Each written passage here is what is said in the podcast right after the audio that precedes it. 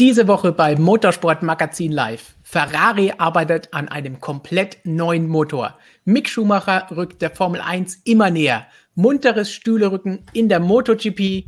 Und natürlich beantworten wir wie immer alle eure Fragen, die euch auf dem Motorsport-Herzen liegen. Und damit Hallo in die Formel 1 Welt. Hallo liebe MSM-Freunde und echten Racer da draußen. Servus hier in die Runde zu Nein, Markus, Servus. Christian, Robert. Da, da. Hallo zusammen. Hallo.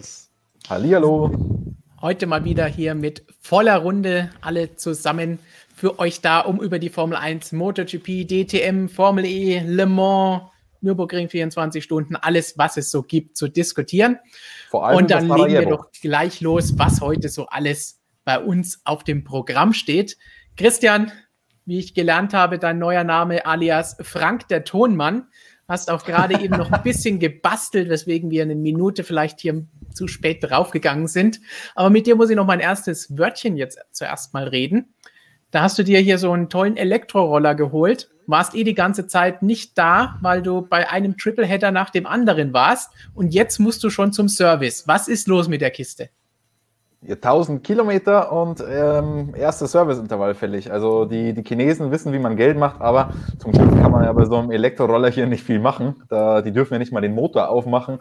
Deswegen eigentlich fährt man da nur hin, um die Garantie zu wahren. Sonst alles gut, brauchst du keine Sorgen machen. Okay, gut. Also war noch ein vertretbarer Service. Markus, du warst heute selber beim Service, wenn ich das mal so sagen darf. Ich habe meinen Zwei-Monats-Service gemacht, ja. nee, äh, Abschlussuntersuchung im Krankenhaus, alles Paletti, alles gut verheilt. Ich darf wieder voll belasten. Also vielleicht nicht rumspringen, hat der Arzt gemeint, aber sonst geht schon wieder alles. Sehr gut. Das klingt doch nicht schlecht. Das heißt, du hast aufgeholt im Duell mit Marc Marquez. Definitiv, ja. Also ich war ja schon wieder im Büro, er ist immer noch nicht gefahren, also. Das klingt gut. Dann, Robert, welchen Service kannst du unseren Zuschauern und Lesern bieten? Vielleicht sagen, wie die Formel E in Sarajevo fährt? Ja, ich glaube, das Thema ist jetzt langsam mal durch. Also ich besitze weder E-Roller, äh, noch habe ich mir die Beine gebrochen oder sonst irgendwas. Also mir geht es eigentlich ganz gut und ich bin jetzt einfach wieder froh, auch mal wieder im Stream dabei zu sein. Das ist ja schon wieder eine Weile her. Ihr wart genau. ja sehr fleißig. Du warst ja die letzte Woche, glaube ich, war eine lange 24-Stunden-Woche für dich von Le Mans bis zum Nürburgring. Und da hast du auch ein spannendes Video mitgebracht. Und ich würde sagen, zur Einstimmung, bis auch alle hier sich in den Stream eingefunden haben, schauen wir doch mal ganz kurz einen kleinen Ausschnitt davon an. Und dann kannst du ein bisschen was erzählen, was da in Le Mans so los war, oder? Ja, klar. Schieß los. Gut. Ja, Freunde, ich bin hier gerade bei den 24 Stunden von Le Mans, der 88. Auflage dieses legendären Rennens. Und äh, ja, es ist gleichzeitig ein Abschied einer besonderen Ära, denn zum letzten Mal werden hier die LMP1-Autos an den Start gehen. Die werden ab nächstem Jahr durch die neuen Hypercars ersetzt. Ja, und da hier alle so ziemlich coole Fortbewegungsmittel haben, habe ich mir gedacht, hm, brauchst du auch mal irgendwas Cooles? Und äh, ich habe was gefunden. Das, Freunde, ist der Blimp.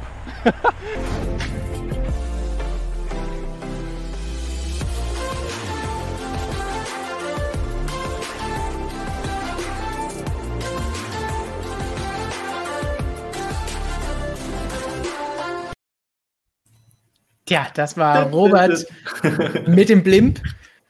Wie das genau ausgegangen ist, könnt ihr natürlich in seinem Vlog anschauen. Den Link zum Video findet ihr wie immer in der Beschreibung. Und was Jean Todt damit zu tun hatte, könnt ihr dann auch erfahren, richtig? Der war auch dabei. Ja, der ist, äh, war nach mir Passagier und vor mir ist Dr. Wolfgang Ulrich ausgestiegen und Zach Brown war dabei. Also äh, da war Motorsportmagazin bekommen doch ein sehr prominenter Gesellschaft an dem Tag im Blimp. In diesem Was Dr. Wolfgang Ulrich inzwischen eigentlich? Weiß man der das? Ist, ja, nach seiner Zeit bei Audi ist er dann äh, nach Le Mans gegangen. Also nicht direkt, weil da möchte man nicht leben, aber er unterstützt da den ACO beim 24-Stunden-Rennen und anderen Langstreckengeschichten. Deswegen war der auch wieder da.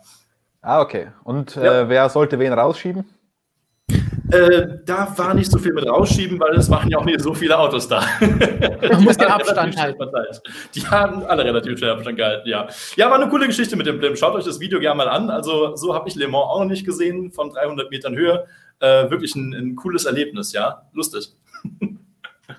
Wunderbar, dann schauen wir mal, ob wir unseren Zuschauern auch heute hier ein cooles Erlebnis und lustiges Erlebnis bieten können. Was haben wir heute auf dem Programm für euch? Wie immer beginnen wir mit kurzen, hoffentlich lustigen und unterhaltsamen Fun Facts für euch. Einige fanden es nicht ganz so lustig die letzten Male. Mal schauen, wie es diesmal ist. Ich habe gesehen, einige von euch haben auch wieder Fun Facts eingeschickt. Die schauen wir uns natürlich auch an. Danach geht es zu unserem Hauptthema bis ihr dann alle auch zugeschaltet habt. Da geht es dann um den Ferrari-Motor und wie es nächstes Jahr da hoffentlich bei den Roten irgendwie besser werden können. Christian hat da schon jede Menge Reglements gewälzt und kennt sich voll aus, was erlaubt ist, welche Tokens gezogen werden können und welche überhaupt nötig sind oder man gar nicht braucht. Danach, dazu haben wir eine Umfrage, die schauen wir uns auch an, was ihr geantwortet habt. Könnt noch schnell abstimmen. Dann ganz klar noch ein paar Fragen von euch, die ihr uns gestellt habt auf unserem Community-Tab. Dann die News, schnelles Roundup. Jeder hat eine kleine News aus seiner Rennserie, die wir hier kurz ansprechen wollen, damit ihr auch auf dem Laufenden seid, was aktuell los ist in der Motorsportwelt. Und dann das Wichtigste des Tages. Wir beantworten eure Fragen zur Formel 1, MotoGP, DTM, Formel E, 24-Stunden-Rennen aller Art. Heute sind wir, glaube ich, endlich mal wieder voll besetzt, dass jede Rennserie abgedeckt ist. Das heißt, schießt nachher dann richtig los. Und jetzt würde ich sagen, schnell zu den Fun Facts, damit wir zu den anderen Dingen auch kommen können. Markus, du bist der Creator dieser, dieser Aktion. Dann würde ich sagen, darfst du anfangen. Robert ist zum ersten Mal dabei, der sollte sich erstmal anschauen, wie das funktioniert. Machen wir das so. Äh, ja, mein Fun Fact heute, äh, der beruft sich auf Geschehnisse von, von ein bisschen mehr als einer Woche. Zweites MotoGP-Rennen in Misano, Jack Miller ist ausgeschieden. Äh, seine Ducati hat eine Leistung verloren. Der Grund dafür, ein Abreißvisier, also dieses Tear-Off vom, vom Helmvisier von Fabio Quartaro hat sich in seiner Airbox verlegt und hat damit so quasi den kompletten Luftstrom gekappt und somit ist die Ducati nicht mehr gelaufen. Ähm, man hat herausgefunden, dass das von Quartararo kommt, weil die Fahrer da seitlich immer schön ihre Startnummer dran haben an, den, an dem Bereich, wo es abgerissen wird quasi. Und jetzt zum Fun Fact an der ganzen Sache. Äh, Jack Miller versteigert dieses Abreißvisier nun ähm, für Two Wheels for Life. Das ist eine Charity-Organisation der MotoGP. Und ihr könnt dieses wunderbare Abreißvisier jetzt ersteigern, also ein Stück Motorsportgeschichte quasi. Der Preis liegt aktuell das Höchstgebot bei 3.124 Euro für dieses wunderbare Abreißvisier. Also wenn ihr ein paar tausend Euro überhaupt, steigt da gerne ein. Two Wheels for Life, eine wunderbare Geschichte. Da geht es darum, äh, für Mediziner, für Ärzte in Afrika äh, Motorräder zur Verfügung zu stellen, sodass die in entlegene Regionen kommen können und dort sich eben um Menschen kümmern können, wo sie sonst nicht hinkommen würden. Also sehr coole Sache, wenn ihr ein paar tausend Euro überhaupt für ein Abpreisvisier gerne mitsteigern. Visiere werden nachher auch noch eine Rolle spielen. Wenn wir... hat, dann musst du das hier spenden, bitte. Also in den Superchat. Wenn wir zu meinem Funfact kommen, dann werden Visiere auch nochmal eine Rolle spielen. Oh. Ich glaube, Christian weiß schon, worum es dann vielleicht gleich gehen wird. Aber Markus, für dich nochmal ein Hinweis hier von zwischen den Zeilen. Der Grazer MotoGP-Chief soll nicht so grimmig schauen. Also okay, bitte ein bisschen klar. mehr Begeisterung. Ja, wobei, das, das macht mir eigentlich mehr Angst als das vorher. Was tust du? Bin mir nicht sicher, ob ich das jetzt besser gefunden habe oder nicht. So. Christian, willst du zuerst oder wollen wir erst ein paar Bilder anschauen? Erst Bilder anschauen, würde ich sagen. Erst Bilder anschauen, okay, dann kommen wir gleich anschließend zu den schon bereits angesprochenen Abreißvisieren, die hier auch eine Rolle spielen werden. Vergangenes Wochenende haben wir so mal wieder ein neues Kapitel im Buch der 1000 Ausreden für Rennfahrer erlebt. Lewis Hamilton hat sich nach dem Rennen mal wieder beschwert, dass natürlich alle ihn nur einbremsen wollen. Das hat mich so ein bisschen die, die trotzige Art, wie er das hinterher in den TV-Interviews gegeben hat, so ein bisschen an den alten Lewis noch zu McLaren-Zeiten, wo er im McLaren ja auch mal was anderes gesagt hat, warum nur er bestraft wurde und was auf seine Hautfarbe bezogen war und er heute vielleicht dann nicht mehr sagen würde oder vielleicht doch, wer weiß, vielleicht würde er es auf ein T-Shirt schreiben. Aber er hat sich auf jeden Fall benachteiligt gefühlt im ersten Moment. Auch benachteiligt gefühlt hat sich Valtteri Bottas beim Angriff auf Lewis Hamilton direkt nach dem Start. Denn da erinnern wir uns, hat Bottas bisschen zu weit angegriffen, zu weit rausgekommen und deswegen den Platz wieder, den er eigentlich schon gewonnen hatte, an Hamilton verloren. Der Grund dafür, den er genannt hat, habt ihr bestimmt schon mittlerweile gehört, war, dass er von einer riesigen Biene attackiert wurde, die wir hier auch einfach mal gefunden haben, dieses Bild. Diese riesige Biene ist auf seinem Abreißvisier zerschellt und deswegen ist er nach weit, weit nach draußen gekommen, hat die Kurve nicht mehr bekommen und den Platz wieder an Lewis verloren. Danach habe ich zu Christian gesagt, also diese Aussage, wenn man die, sich die so anhört, was Walteri da erzählt hat, das erinnert mich an einen anderen Mercedes-Fahrer. Das erinnert mich an Nico Rosberg. So haben wir es auch am Wochenende in unserem Podcast gesagt, falls ihr das schon gehört habt. Nico Rosberg, im großen Preis der USA in Austin, hat damals, als er in Führung lag und den Sieg an Lewis Hamilton verloren hat, gesagt, er wurde von einer bösen Windböe erwischt und deswegen ist Lewis vorbeigekommen und dann hat er so traurig reingeschaut wie hier auf dem Bild aus der Pressekonferenz nach dem Rennen. Das heißt, böse Biene, böser Wind, das ist wie Formel 1 Rennfahrer sind. Ich weiß nicht, ob Markus, ob das in der MotoGP auch so üblich ist, solche Aussagen. Ja, es gibt schon noch kuriose Ausreden, aber das mit der Biene finde ich schon sehr geil, muss ich sagen. dazu noch, dazu noch ein, fällt mir noch ein anderer Fun Fact ein. Das war, glaube ich, vor zwei oder vor drei Jahren. Da wurde tatsächlich Cal Crutchlow während einer Session in Jerez tatsächlich von einer Biene gestochen. Also wir haben uns auch gewundert, warum er so wild auf seiner Brust herumschlägt wie so ein Gorilla. Tatsächlich hat er eine Biene in der MotoGP, Leben am Limit. Ja, Wobei ich erinnere mich noch an die gefährlichen Möwen, die einige in Phillip Island ja immer mitgenommen wurden. Für die ging das ähnlich aus wie für die Biene. Aber jetzt oh, hatten wir Möwen. Biene, jetzt hatten wir den Wind für Nico. Aber die Nummer eins aller Ausreden ist ja eigentlich noch die hier von Romain Grosjean. Natürlich. Er glaubt, dass Ehren ihn getroffen hat, wie bei all diesen Unfällen, die er hier hatte und die Beispiele, die wir haben. Bei allen, auch wenn Markus Eriksen noch nicht in der Formel 1 war zu diesem Zeitpunkt, war er natürlich schuld. Aber man muss fairerweise sagen, das hat ja nicht Grosjean gesagt, sondern sein Renningenieur ähm, mit Ericsson Hitters. Deswegen muss man den guten Roman da ein bisschen in Schutz nehmen. Und ich habe gerade, als du Möwen gesagt hast, haben, auch, haben auch User hier von Möwen geschrieben und Vettel. Das war auch eine coole Sache. Als er sich da mal verbremst hat und meinte, er hat sich für die, für die Möwe verbremst. Kanada war das, oder? Ich bin ein geiles Viech. Ich bin ein geiles Viech. das ist das unsere ist Möwe, die Christian hinterher auch Sebastian Vettel geschenkt hat und eine haben wir behalten, auch wenn sie aktuell ver verschollen ist. Also wenn ihr eine Möwe gesichtet habt, bitte bringt sie uns zurück. Ich will ein geiles Viech. Genau deswegen. so, Christian, bist du bereit für deinen Fun Fact? Ja, ich hatte ja eigentlich zwei Fun Facts, aber du hast mich heute darauf hingewiesen, dass ich nur einen äh, machen darf. Ich, das Ding hier schon wieder verkehrt rum.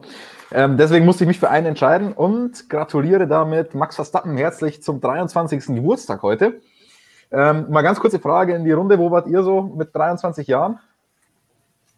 Was habt ihr da so getrieben? Kurz vor Motorsportmagazin. Ich war hier in den einschlägigen Lokalen im Graz ohne Viertel, die kennst du ja selbst. Vom Hören sagen. Wir hier schon beim, beim Vorläufer von Motorsportmagazin unterwegs. Max Verstappen, ähm, schlappe 112 Grand Prix auf dem Buckel und neun Siege mit 23 Jahren. Und das ruft natürlich mal wieder die Statistik ähm, hervor. Michael Schumacher, wo stand er mit 23 Jahren? Sechs Grand Prix-Starts und vier Pünktchen. Lewis Hamilton, 17 Grand Prix-Starts, okay, schon drei Siege immerhin. Ayrton Senna und Alain Prost, die waren noch nicht mal in der Formel 1 mit 23. Ähm, Sebastian Vettel, der jüngste Formel 1-Weltmeister der Geschichte, noch immer, der hatte zu dem Zeitpunkt 52 Grand Prix, also nicht mal die Hälfte von Max Verstappen auf dem Buckel. Ähm, zwar schon sieben Siege, aber eben auch noch zwei weniger. Und ähm, Juan Manuel Fangio, der war ähm, mit 23 Jahren tatsächlich noch 16 Jahren von, von der Formel 1 entfernt. Also ähm, der war so ungefähr noch gar nicht geboren mit 23 im Verhältnis es ist schon irre, wenn man sich überlegt, ähm, dass Max Verstappen inzwischen, ja, fast schon, ja, der gehört schon zum äh, Establishment, würde ich sagen. Ähm, man kann sich gar nicht vorstellen, dass der Junge eigentlich noch äh, so extrem jung ist mit seinen 23. Also, als ich die Statistik da heute gesehen habe, hat es mir den Vogel rausgehauen. Könnt ihr mal schreiben, wo ihr mit 23 wart oder sein werdet oder was auch immer. Ähm, ist schon Wahnsinn. Also mit 23 Jahren, 112 Grand Prix-Starts und neun Siege. aber Jüngster Weltmeister wird er nicht mehr, denn das müsste er in diesem Jahr werden und das wird er nicht mehr schaffen. Das hat dann Sebastian Vettel hingegen geschafft äh, mit, ich glaube, 23 Jahren und 130, 140 Tagen, irgendwas sowas um den Dreh rum. Der Zug ist dann abgefahren für den guten Max. So, wir haben auch schon hier ein paar Reaktionen. Einige sagen, die sind noch gar nicht 23 im Chat. Oder sie haben hier den Chat zugeschaut. unserem Stream. So, ich komme auch schon DTM-Fragen, Robert, für dich. Die werden wir uns dann nachher hier von Falk auch gleich zur Gemüte führen. Aber wir haben natürlich jetzt noch dein Debüt bei den Fun Facts. Ja, ähm, also wenn ich davon vorher gewusst hätte, hätte ich mich natürlich etwas besser vorbereitet. Da muss ich ein bisschen improvisieren. Ähm, muss ich ein Fun Fact auf ein aktuelles äh, Ereignis beziehen oder kann ich mir irgendwas das aussuchen? Kann was alles sein. Ja, da habe ich Glück gehabt. Dann habe ich mich doch noch was gefunden. Ich habe mich heute äh, Morgen so ein bisschen mit der Zukunft der DTM äh, beschäftigt und mir natürlich auch die Historie mal angeschaut. Denn dieses neue GT Pro, das Reglement, das wird äh, ja das achte Kapitel in der Geschichte der DTM seit 1984 sein. Und äh, da habe ich mir kurz die Zeit von 93 bis 96, ihr wisst, ITC, danach war erstmal Feierabend bis 2000 angeschaut und bin über einen lustigen Fun Fact äh, gestoßen, der eigentlich gar nicht so lustig ist, aber ich fand ihn doch kurios. Auch eine kurze Frage in die Runde. Wie viele Mitarbeiter brauchte man 1996, um einen Opel Calibra DTM zu starten? Zu starten? Ja. Hm. Die hatten ganz normale Motoren, oder? Wahrscheinlich gar keinen. Konnte wahrscheinlich im Auto drin anlassen. Also den Weg aus hatte. der Box raus bis ins Grid, bis die ganze Technik so stimmte, dass dieses Auto ein Rennen bestreiten konnte. Also ich kann mich da an Szenen erinnern, wo die Fahrzeuge quasi so, ich glaube am Norrisring war das so in den Grid gerollt werden und da sitzt irgendwie hinten am Heckflügel noch drei Mechaniker drauf. Äh, ich sage, man braucht ja fünf Leute, um das Auto zu starten. Ich äh, hätte das auch im Prinzip so gesagt. Es waren tatsächlich, das haben mir zwei Kollegen, die damals da schon sehr aktiv dabei waren, heute bestätigt nochmal, 17. Man brauchte damals 17 Menschen, um einen Opel Calibra, ich sage jetzt mal, von der Box aus bis ins Grid rennfähig zu machen. Darunter, das habe ich bis eben auch nicht gewusst, bis heute Morgen, waren wohl auch Formel, Formel 1 Personal von Williams. Da gab es wohl damals irgendeine Kooperation. Fragt mich jetzt nicht ganz genau, wer da was gemacht hat, äh, äh wer welche verrückte Software noch eingestellt hat. Ihr wisst, und in der Opel Calibra damals gab es zum Beispiel diese, es gab diese Gewichtsschlitten. Das heißt, in der, ähm, in der Kurve ist, der, ist dieses, diese Gewichte, die automatisch von vorne nach hinten gegangen sind. Das heißt, du konntest im Prinzip für jede Kurve dir ein Mapping einstellen. Ähm, die hatten vorne Lamellen an der Front. Das heißt, wenn du äh, Gas gegeben hast, sind Lamellen runtergegangen, vor der Kurve sind da Lamellen aufgegangen. Also es war eigentlich im Prinzip ein Formel-1-Auto mit Dach, ungefähr so teuer und 17 Leute fand ich aber auch ganz witzig. Ähm, zum Glück ist es heute nicht mehr ganz so viel, aber da sieht man ja auch ganz gut, warum dem damals schon die DTM gescheitert ist. Denn mit 17 Leuten ein Auto anlassen, das ist natürlich ein bisschen äh, funny, möchte ich mal behaupten. Klang jetzt aber gar nicht so witzig, wie ich mir das heute Morgen noch vorgestellt habe. Irgendwie. ich soll echt dann arbeiten, aber das hat bestimmt nicht so viele gewusst.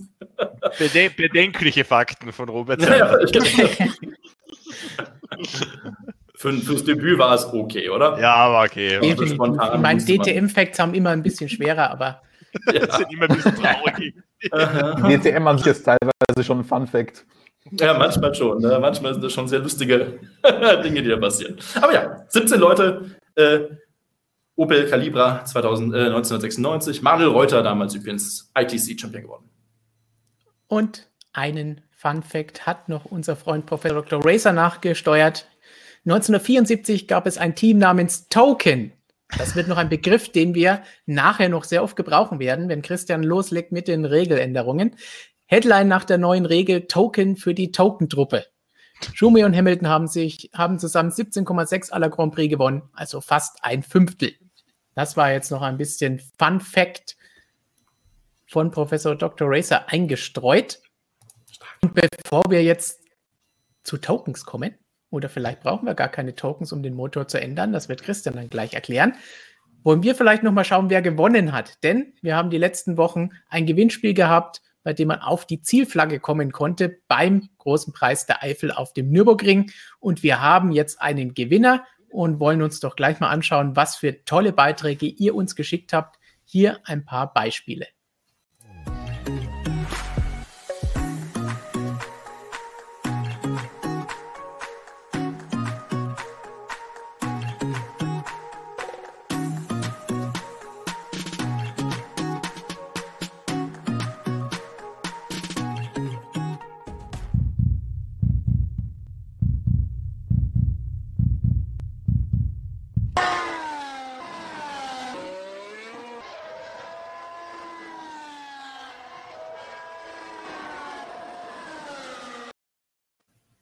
nice. Alles gut.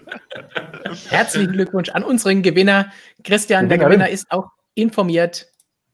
Gewinnerin, Stefan. Oh. Ähm, es gab tatsächlich eine relativ rege Beteiligung von Teilnehmerinnen. Also war ich sehr überrascht, dass wir nicht nur männliche Zuschauer haben und die kreativsten Einsendungen, glaube ich, kamen allesamt von Damen. Und man hat schon gesehen, bei, an Markus Reaktion und am, am Gesichtsausdruck, dass ähm, hätte Markus die Siegerin gekürt, wäre es wahrscheinlich ein bisschen anders ausgegangen. nee, also hochverdienter Sieger, aber ich hätte noch eine zweite Favoritin gehabt. Vielen Dank für alle eure Einsendungen, dass ihr so zahlreich mitgemacht habt, so kreativ wart, solche Ideen hattet. Und beim nächsten Mal, keine Sorge, wir haben noch mehr Gewinnspiele. Es ist auch was in der Pipeline. Das heißt, dann gibt es wieder was anderes zu gewinnen.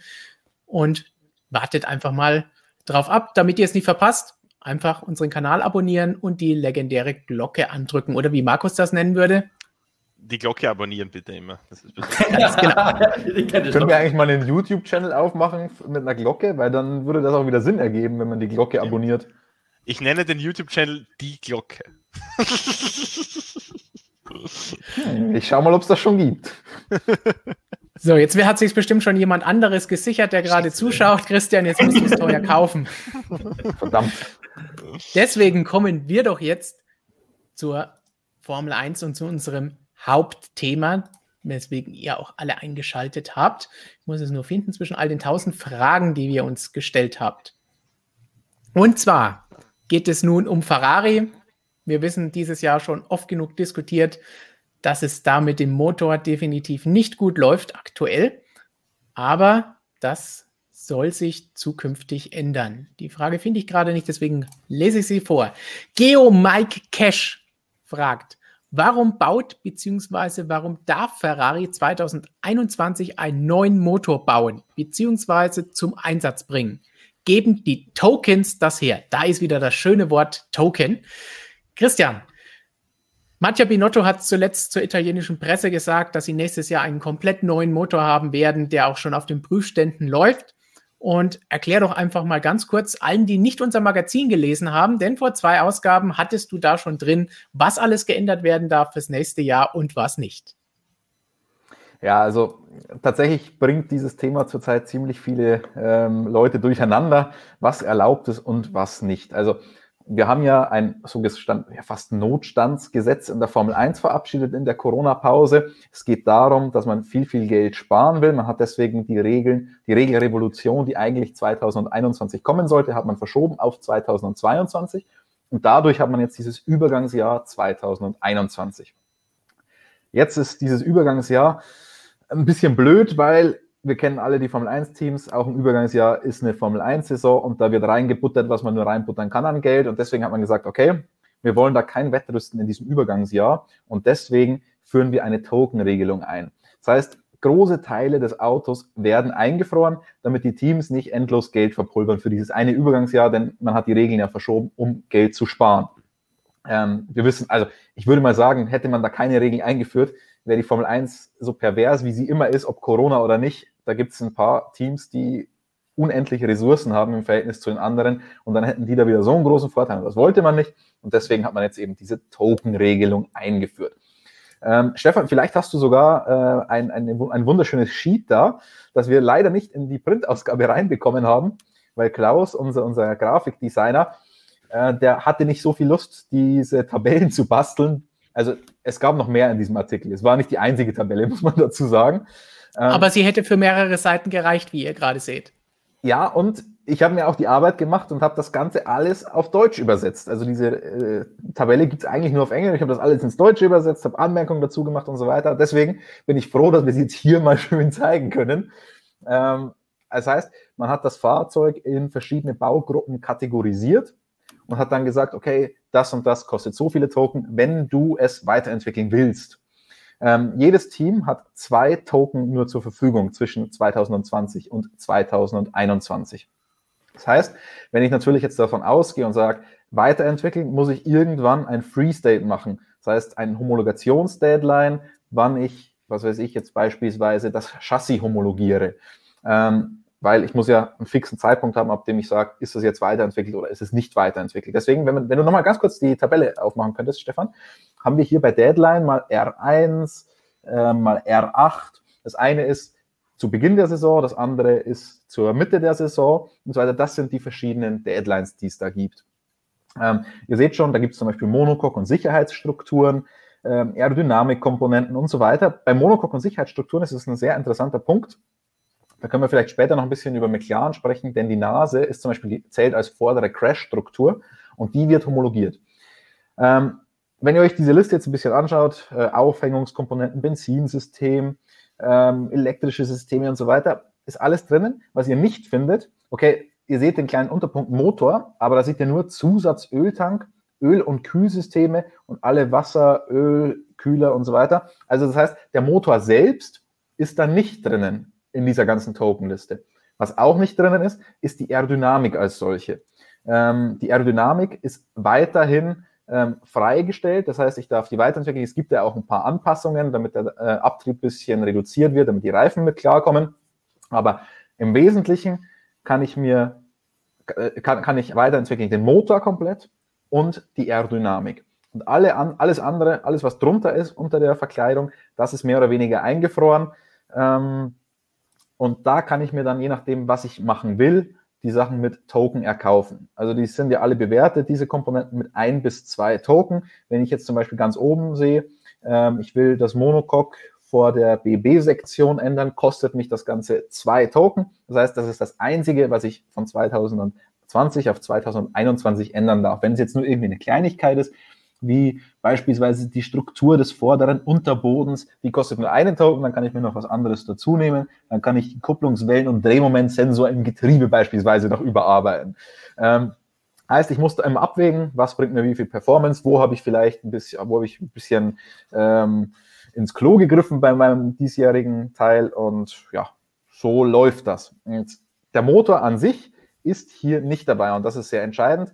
Denn viele Leute meinen, ja, Ferrari, wenn die den ganzen Motor neu machen wollen, das geht doch gar nicht, weil die haben ja nur, ein, die haben ja nur zwei Token insgesamt zur Verfügung. Aber warum das wahrscheinlich trotzdem noch vermischt wird, ist, weil der Motor ja auch eingefroren ist. Aber der Motor ist nur dieses Jahr eingefroren. Normaler, wir hatten ja ganz am Anfang der Power Unit Ära hatten wir mal eine Token-Regelung für die Motoren. Da durfte ich während der Saison nur eine gewisse Anzahl an Token auch ausgeben. Da, da gab es genauso eine Tabelle, wie wir jetzt hier haben für die Chassis-Komponenten, die gab es für, äh, für die Motoren. Da, wenn ich am Verbrennungsmotor irgendwie die Einspritzdüse ändern wollte oder was auch immer, dann hat mich das so und so viel Token gekostet. Das gibt es aber nicht mehr. Trotzdem sind die Motoren eingefroren. Was heißt das? Ich darf während der Saison, darf ich den Motor aktuell nicht anfassen, außer MGUK und ich glaube, ähm, irgendwas, ein Batteriesystem darf ich ändern in diesem Jahr. Aber Verbrennungsmotor darf ich gar nichts machen. Für 2021 darf ich aber an allen einzelnen Komponenten ein, äh, alles komplett umbauen beim Motor. Also das heißt, ich habe eine Änderung frei bis 2021. Ob ich die am Anfang der Saison 2021 ziehe oder Mitte, ist egal. Das heißt, wenn ich sage, 2021 bringe ich erst zur Mitte der Saison einen neuen Motor, muss ich bis dahin mit dem diesjährigen fahren und darf dann ein Upgrade bringen für 2021, kann ich aber auch zu Beginn der Saison bringen. Also deswegen ist da so ein bisschen äh, würde ich sagen, ein Wirrwarr drin in der ganzen Geschichte. Leute meinen, Ferrari darf den Motor für nächstes Jahr nicht entwickeln. Das dürfen sie. Einen Schuss haben sie, der muss halt dann sitzen. Weil wenn ich jetzt das Ganze weiterentwickle und das funktioniert nicht, dann ähm, ist der Point of No Return überschritten, dann kann ich nichts mehr machen. Die Motorgeschichte ähm, ist aber komplett getrennt von der Chassis-Token-Regelung. Soweit der erste Exkurs zu den Tokens und zu den verschiedenen Teilen. Da wird Christian, glaube ich, gleich nochmal tiefer eintauchen. Aber es war wahnsinnig interessant, was ihr nicht sehen konntet, solange diese tolle Liste eingeblendet war. Nämlich zu schauen, wie Robert und Markus dabei zugeschaut haben, während Christian voller Begeisterung diese Dinge vorgetragen hat. Und zu sehen, wie Markus da gesessen hat und gedacht hat, so viele Teile hat ein Motorrad gar nicht, wie die hier an Tokens vergeben können. Es ist eine üble Unterstellung, Stefan. Nein, aber ich, ich, beim Wort Token, ich weiß nicht, ich denke da immer, ich stelle mir das immer so vor, so wenn der Teamchef mit so einem Säckchen mit so Goldtalern hingeht, dann so, so Jahre, dann so sagt, ich möchte gerne einen Token einlösen. Ich habe noch einen Fun Fact ähm, zu Token. Ähm, Ferrari hatte mal einen Pressesprecher von nicht allzu langer Zeit, der konnte einigermaßen gut Deutsch sprechen. Aber das Wort Token hat er immer übersetzt, wenn, wenn ich mit ihm über Token gesprochen habe. Und wir sagen halt einfach Token, weil es, ich finde, es gibt keine richtige adäquate Übersetzung dafür dann. Und er hat das aber immer übersetzt und hat dann äh, Talerchen oder äh, irgend sowas gesagt. Talerchen. da passt, da kommt Markus wieder mit seinem Säckchen. Perfekt. Zwei Talerchen hat jedes Team. Gut, das war jetzt der Teil, warum Ferrari im Win im, über den Winter einen neuen Motor oder einen veränderten Motor entwickeln darf und nächstes Jahr einsetzen darf. Jetzt haben wir grundsätzlich die Tokens geklärt, was für nächstes Jahr tokenpflichtig ist. Es gibt zwei Spezialfälle. Einen hat Christian eben schon angefangen, ange, äh, genannt. Der sogar doppelt, nämlich McLaren. Schauen wir die mal zuerst an. McLaren bedeutet einmal, warum haben die jetzt versucht, unbedingt diese Nase so bei den letzten Rennen durchzuboxen, damit sie sie einsetzen können? Und zweitens, McLaren hat seine Tokens schon verbraten, ohne dass überhaupt irgendetwas passiert ist bei der Entwicklung, denn sie bekommen nächstes Jahr einen Mercedes-Motor. Ja, McLaren ist tatsächlich Ursprung allen Übels, wenn man so will, bei dieser Token-Regelung. Eigentlich hätte man das Ganze viel einfacher machen können und sagen, ihr friert alles ein, was unter dieser Carbonhaube ist, außer dem Motor, und dann passt das. Ähm, ist, ich meine, wenn ich mir diese Tabelle anschaue, wenn ich mir da zwei Token rausnehmen kann, das ist wirklich nicht viel. Jetzt hat aber McLaren zuvor schon einen Vertrag unterschrieben mit der Firma Mercedes, dass sie ab 2021 wieder mit Triebwerken aus Brixworth fahren. Das heißt, sie ändern Motorlieferanten von Renault auf Mercedes. Und dafür muss ich halt Änderungen am Fahrzeug vornehmen. Da muss ich hauptsächlich das Monocoque verändern. Ähm, dort, wo der Motor angeflanscht ist mit Öltank und so weiter, da ändert sich einiges. Deswegen muss ich da das Monocoque ändern und auch noch ein bisschen was an der Peripherie. Und deswegen hat man gesagt, okay, wir müssen irgendwie eine Lösung finden, wie ihr den Motor, den neuen Motor integrieren könnt in euer bestehendes Auto, müssen aber gleichzeitig sicherstellen, dass ihr dadurch keinen Vorteil habt und Sachen ändern könnt, ähm, die andere nicht ändern dürfen über die Saison. Und deswegen ist man mit dieser Token-Regelung gekommen. Das Problem an der Geschichte für McLaren ist nur jetzt, McLaren muss diese Token nehmen, um den Motor zu integrieren. Die anderen Teams haben diese zwei Token sozusagen noch kostenlos zur Verfügung, weil die müssen nicht einen neuen Motor integrieren, sondern die können das ausgeben, wo sie wollen.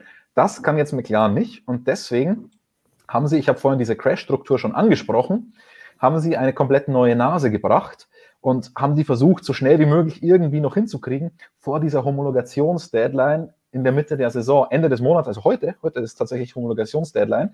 Ähm, diese Nase ist, wie gesagt, die vordere Crash-Struktur, weil wir haben Monocoque und vor dem Monocoque gibt es dann halt noch diese Nase, da ist ein ziemlich, das ist ein ziemlich dicker Carbonknäuel, der muss ja auch die Crash-Tests bestehen. Und ähm, das ist natürlich nicht nur Crash-Element, sondern auch sehr ähm, großes Aerodynamik-Element.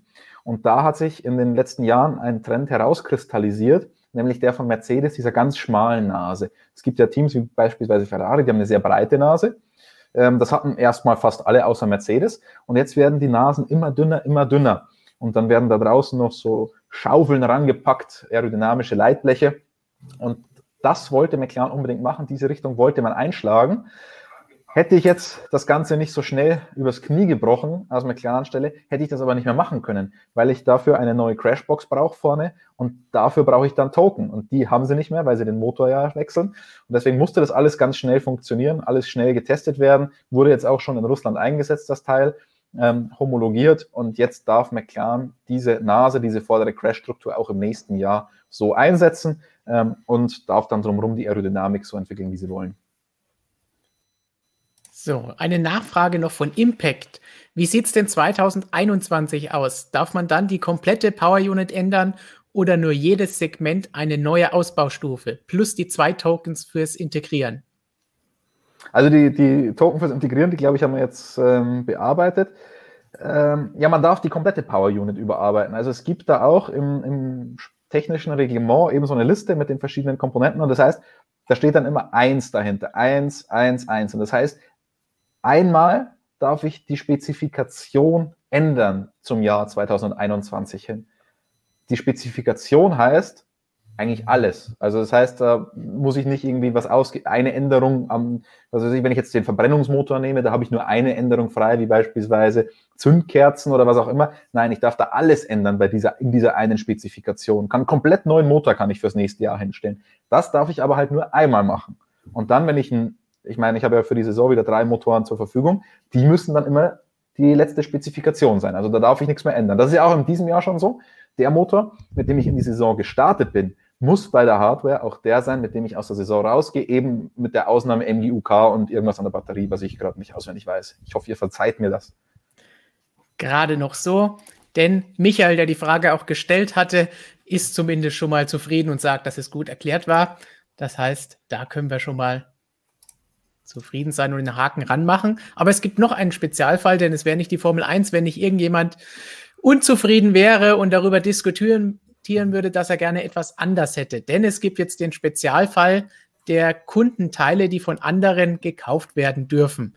Und da haben wir natürlich einige, die dieses Jahr noch 2019er Teile einsetzen und dann für nächstes Jahr die 2020er Teile haben können und trotzdem noch zwei Tokens. Und das kommt einigen Teams gar nicht recht. Ja, du spielst natürlich auf Racing Point an. Die sind ja eh schon persona non grata, würde ich mal sagen, in der Formel 1 nach dem, ja, ich will nicht sagen Kopierskandal, aber letztlich haben sie ja nicht so viel verkehrt gemacht. Letztlich haben sie eine Grauzone im Reglement ganz gut ausgenutzt. Deswegen will ich das jetzt mal nicht zu schlecht reden. Aber ja, die setzen hauptsächlich Vorjahresteile von Mercedes ein. Das heißt, ähm, sie kaufen ja viel mehr ein als jetzt nur Motor und Getriebe. Sie kaufen inzwischen, also inzwischen muss man sagen, früher haben sie fast alles noch selbst gemacht.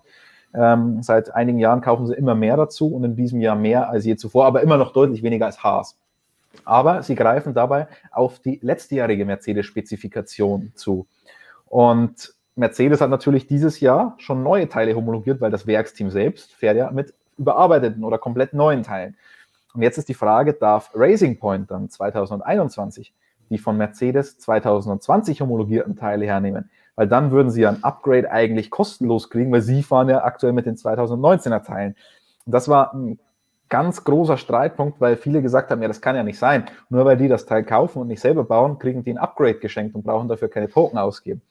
Deswegen hat man da lange rumgestritten, man hat aber keine Lösung gefunden und es ist jetzt erlaubt. Das heißt, Racing Point darf 2021 auf die 2020er Mercedes-Teile upgraden. Damit alle Klarheiten beseitigt. Absolut. wir, wir können ja fragen, Markus, was war nochmal Token? Was war? Ich komme mir so ein bisschen vor wie Edmund Stoiber bei seiner 10-Minuten-Rede. Und äh, ich müsste am Ende nur noch sagen, weil das ja klar ist. genau. Aber Robert, vielleicht. Wir haben ein paar nette Vorschläge auch von unseren Zuschauern bekommen für Token, weil du fragst, was war nochmal ein Token? Alle, die vielleicht Roulette spielen, kennen sich aus. Als Spielmarke oder Jeton wurde hier auch vorgeschlagen. Das heißt, so chipartig, wenn man sich das vorstellt, oder Wertmarke, wenn man so auf dem, ja, es gibt keine Feste mehr, wo es Wertmarken gäbe aktuell, aber früher gab es das mal. Das heißt, so kann man sich das Ganze vielleicht vorstellen. Man hat eine spezielle Anzahl dafür und die ist halt leider irgendwann aufgebraucht. so, haben wir noch andere Fragen zu den ins Casino. Motoren, genau. Alle, die gerne Roulette spielen, die ins Casino gehen, kennen sich da, damit besser aus als wir. Sind sie weg, die Talerchen? Die, die Talerchen. ja. Ah, ich, ich, muss dazu übrigens noch sagen, ich habe gesagt, Ferrari hatte einen Pressesprecher, der ganz gut Deutsch gesprochen hat, immer noch. Ähm, okay. Silvia, die aktuelle Pressesprecherin von Ferrari, spricht auch sehr gut Deutsch. Also nicht, dass Silvia das jetzt sieht und ich sage, der Vorgänger oder der Vorvorgänger hat gut Deutsch gesprochen. Nein, Silvia, du sprichst auch sehr gut Deutsch. Und viele andere Sprachen. Ja, stimmt. Ungefähr wie Nico Rosberg. Nur ein bisschen sympathischer. Oh, jetzt hast du wieder eine Nico Tonne geöffnet. Dann äh, hast du ein Problem, ne? Dann direkt mal Tweef, ne? So, das war jetzt die Spezialfälle McLaren und auch die Regel mit den alten Teilen. Kommen wir vielleicht nochmal zurück zu Ferrari, die ja für nächstes Jahr jetzt nachlegen dürfen, wie wir eben schon festgehalten haben. Wir haben eine Umfrage gestartet unter euch und wir schauen uns jetzt mal das Ergebnis an. Die Frage war, was ist für Ferrari im nächsten Jahr drin, nachdem sie den Motor ja ändern dürfen? 2% sagen, kämpfen um den WM-Titel. Das sind die ganz optimistischen Hardcore-Scuderia-Fans. Wir drucken euch die Daumen. Wie realistisch es ist, darf jeder selbst beantworten. Ebenfalls 2% sagen, sie sind hinter Mercedes, aber vor Red Bull die zweite Kraft im Feld. 16 Prozent sagen, sie werden wieder dritte Kraft. Das heißt, sie können aufholen, können mit dem neuen Motor und neuen Aerodynamikteilen nach vorne kommen, sich aus dem Mittelfeld absetzen. 17 Prozent sagen aber auch, dass es noch schlechter als dieses Jahr sein wird. Das sind dann wohl eher die, die nicht ganz so Ferrari auf der Rechnung haben und Freunde des Teams sind. Und 63 Prozent, die überwältigende Mehrheit sagt, ein paar Podestplätze, aber mehr nicht. Sprich ungefähr so wie dieses Jahr. Welcher Meinung würdet ihr euch jetzt hier anschließen? Im Chat sagt es uns und Robert, Markus, Christian, was glaubt ihr? Also ich schließe mich hier der Mehrheit an und sage ein paar Podestplätze, mehr nicht. Ja, da mache ich mit, weil ähm, was ich so mitbekommen habe, ist ja der Motor jetzt nicht die einzige Baustelle. Also da gibt es ja auch einige andere Kritikpunkte der Fahrer da, was das Handling und so weiter angeht. Also äh, ich glaube auch über ein paar Podestplätze wird man da 2021 bei der Scuderia auch nicht rauskommen. Christian?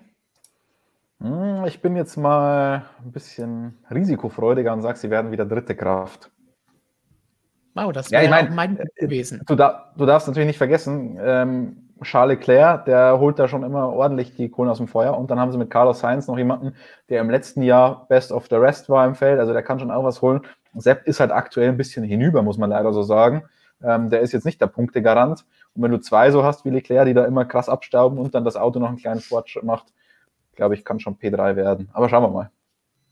Damit wir nochmal vorschieben, das heißt jetzt nicht wieder, dass wir nur auf Vettel bashen oder ihn hassen oder sonst irgendetwas, sondern es war jetzt eine reine Feststellung der aktuellen Kräfteverhältnisse von Christian. Und dem würde ich mich anschließen, dass Ferrari durchaus das Potenzial hat. Aktuell stand jetzt, sie, sie, wissen jetzt schon seit einigen Wochen, wenn nicht gar Monaten, dass sie was tun müssen, können sie voll darauf konzentrieren, können alle neuen Teile, die sie jetzt bringen, auch auf nächstes Jahr ausrichten. Klar dauert das alles seine Zeit und sie werden nächstes Jahr noch nicht meiner Meinung nach um den Titel fahren oder regelmäßig Rennen gewinnen, wenn nichts Außergewöhnliches passiert. Aber ich denke schon, dass das Team mit den Ressourcen die Möglichkeiten hat, das Auto zu verbessern. Denn wie Christian ja gesagt hat, die Aerodynamik können sie verändern. Sie können an dem Ding etwas verbessern, wenn sie die richtigen Entscheidungen treffen. Und das müssen wir jetzt abwarten, ob sie das schaffen und ob sie das diesmal richtig hinbekommen. Wenn ihr noch mehr über Ferrari wissen wollt und wie es in Zukunft für ihn, für Sie vielleicht besser werden könnte und welche Baustellen Sie aktuell haben neben dem Motor, dann legen wir euch natürlich noch einmal unser aktuelles Magazin ans Herz, denn da haben wir eine große Geschichte, Maranello Under Construction, wo es darum geht, was ist bei Ferrari los, was müssen sie alles ändern, woran arbeiten sie gerade, damit es in Zukunft wieder besser wird und wie lang könnte das Ganze unter Umständen dauern, bis sie wieder vorne dabei sind, wo sie ihren Ansprüchen gerecht werden. So sieht die aktuelle Ausgabe noch aus. Ihr könnt sie auch noch bekommen, indem ihr den Link unter diesem Video in der Beschreibung anklickt und sie euch direkt nach Hause bestellt. Bald gibt es die neue Ausgabe. Wir sind schon fleißig dabei, die neue Ausgabe zu planen, Artikel zu schreiben, Interviews zu führen. Und dann könnt ihr die, wenn ihr jetzt bestellt, gleich auch noch hinterher bekommen. Dieser stolze Asturia, der eine mal so anstarrt. Wahnsinn. Oh, oh, oh, ja, der rennt Respekt. Da. ja, wollen wir ja schon mal einen kleinen Spoiler geben, wer vielleicht nächstes Mal drauf sein könnte. Auch da müssen wir wieder einen Kopf versetzen, wie auch hier auf den Renault Overall.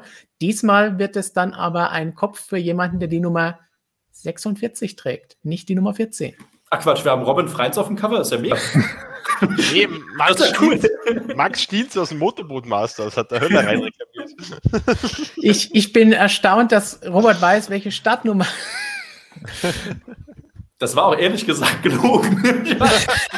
ich glaub, Siehst du, allen kannst du das erzählen. Der hat, glaube ich, die 16, der Müller hat die 53, die 46 haben wir, glaube ich, gar nicht in der DTM. Nee, aber ich habe es einfach mal versucht. Aber du hast mich auch gecallt. Ja, okay. Lass Geld. Ohne es zu merken. Dafür dann Freins auf dem Cover passt. Aber kurze Zwischenfrage meinerseits. Bin ich eigentlich der Einzige, der sich irgendwelche abstrakten Zahlen im Alltag immer mit Fahrernummern merkt?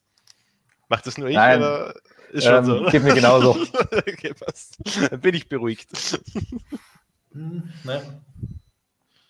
Gut, dann schauen wir uns noch ein paar weitere Fragen an, die ihr uns eingesendet habt. Denn wenn wir schon beim Thema Ferrari sind, Christian hat gestern noch ein spannendes Video gemacht mit Neuigkeiten zu Mick Schumacher, der heute eine Ferrari, einen zwei Jahre alten Ferrari Fiorano testen darf und dann am Nürburgring im ersten freien Training im Alfa Romeo sitzen darf. Und wir haben hier auch schon die ersten Bilder von heute, wie Mick in Fiorano im Auto sitzt, beziehungsweise ins Auto einsteigt und dann auch auf einer Strecke, auf der sein Vater tausende Testkilometer abgedreht hat mit der Scuderia, unterwegs ist in Fiorano.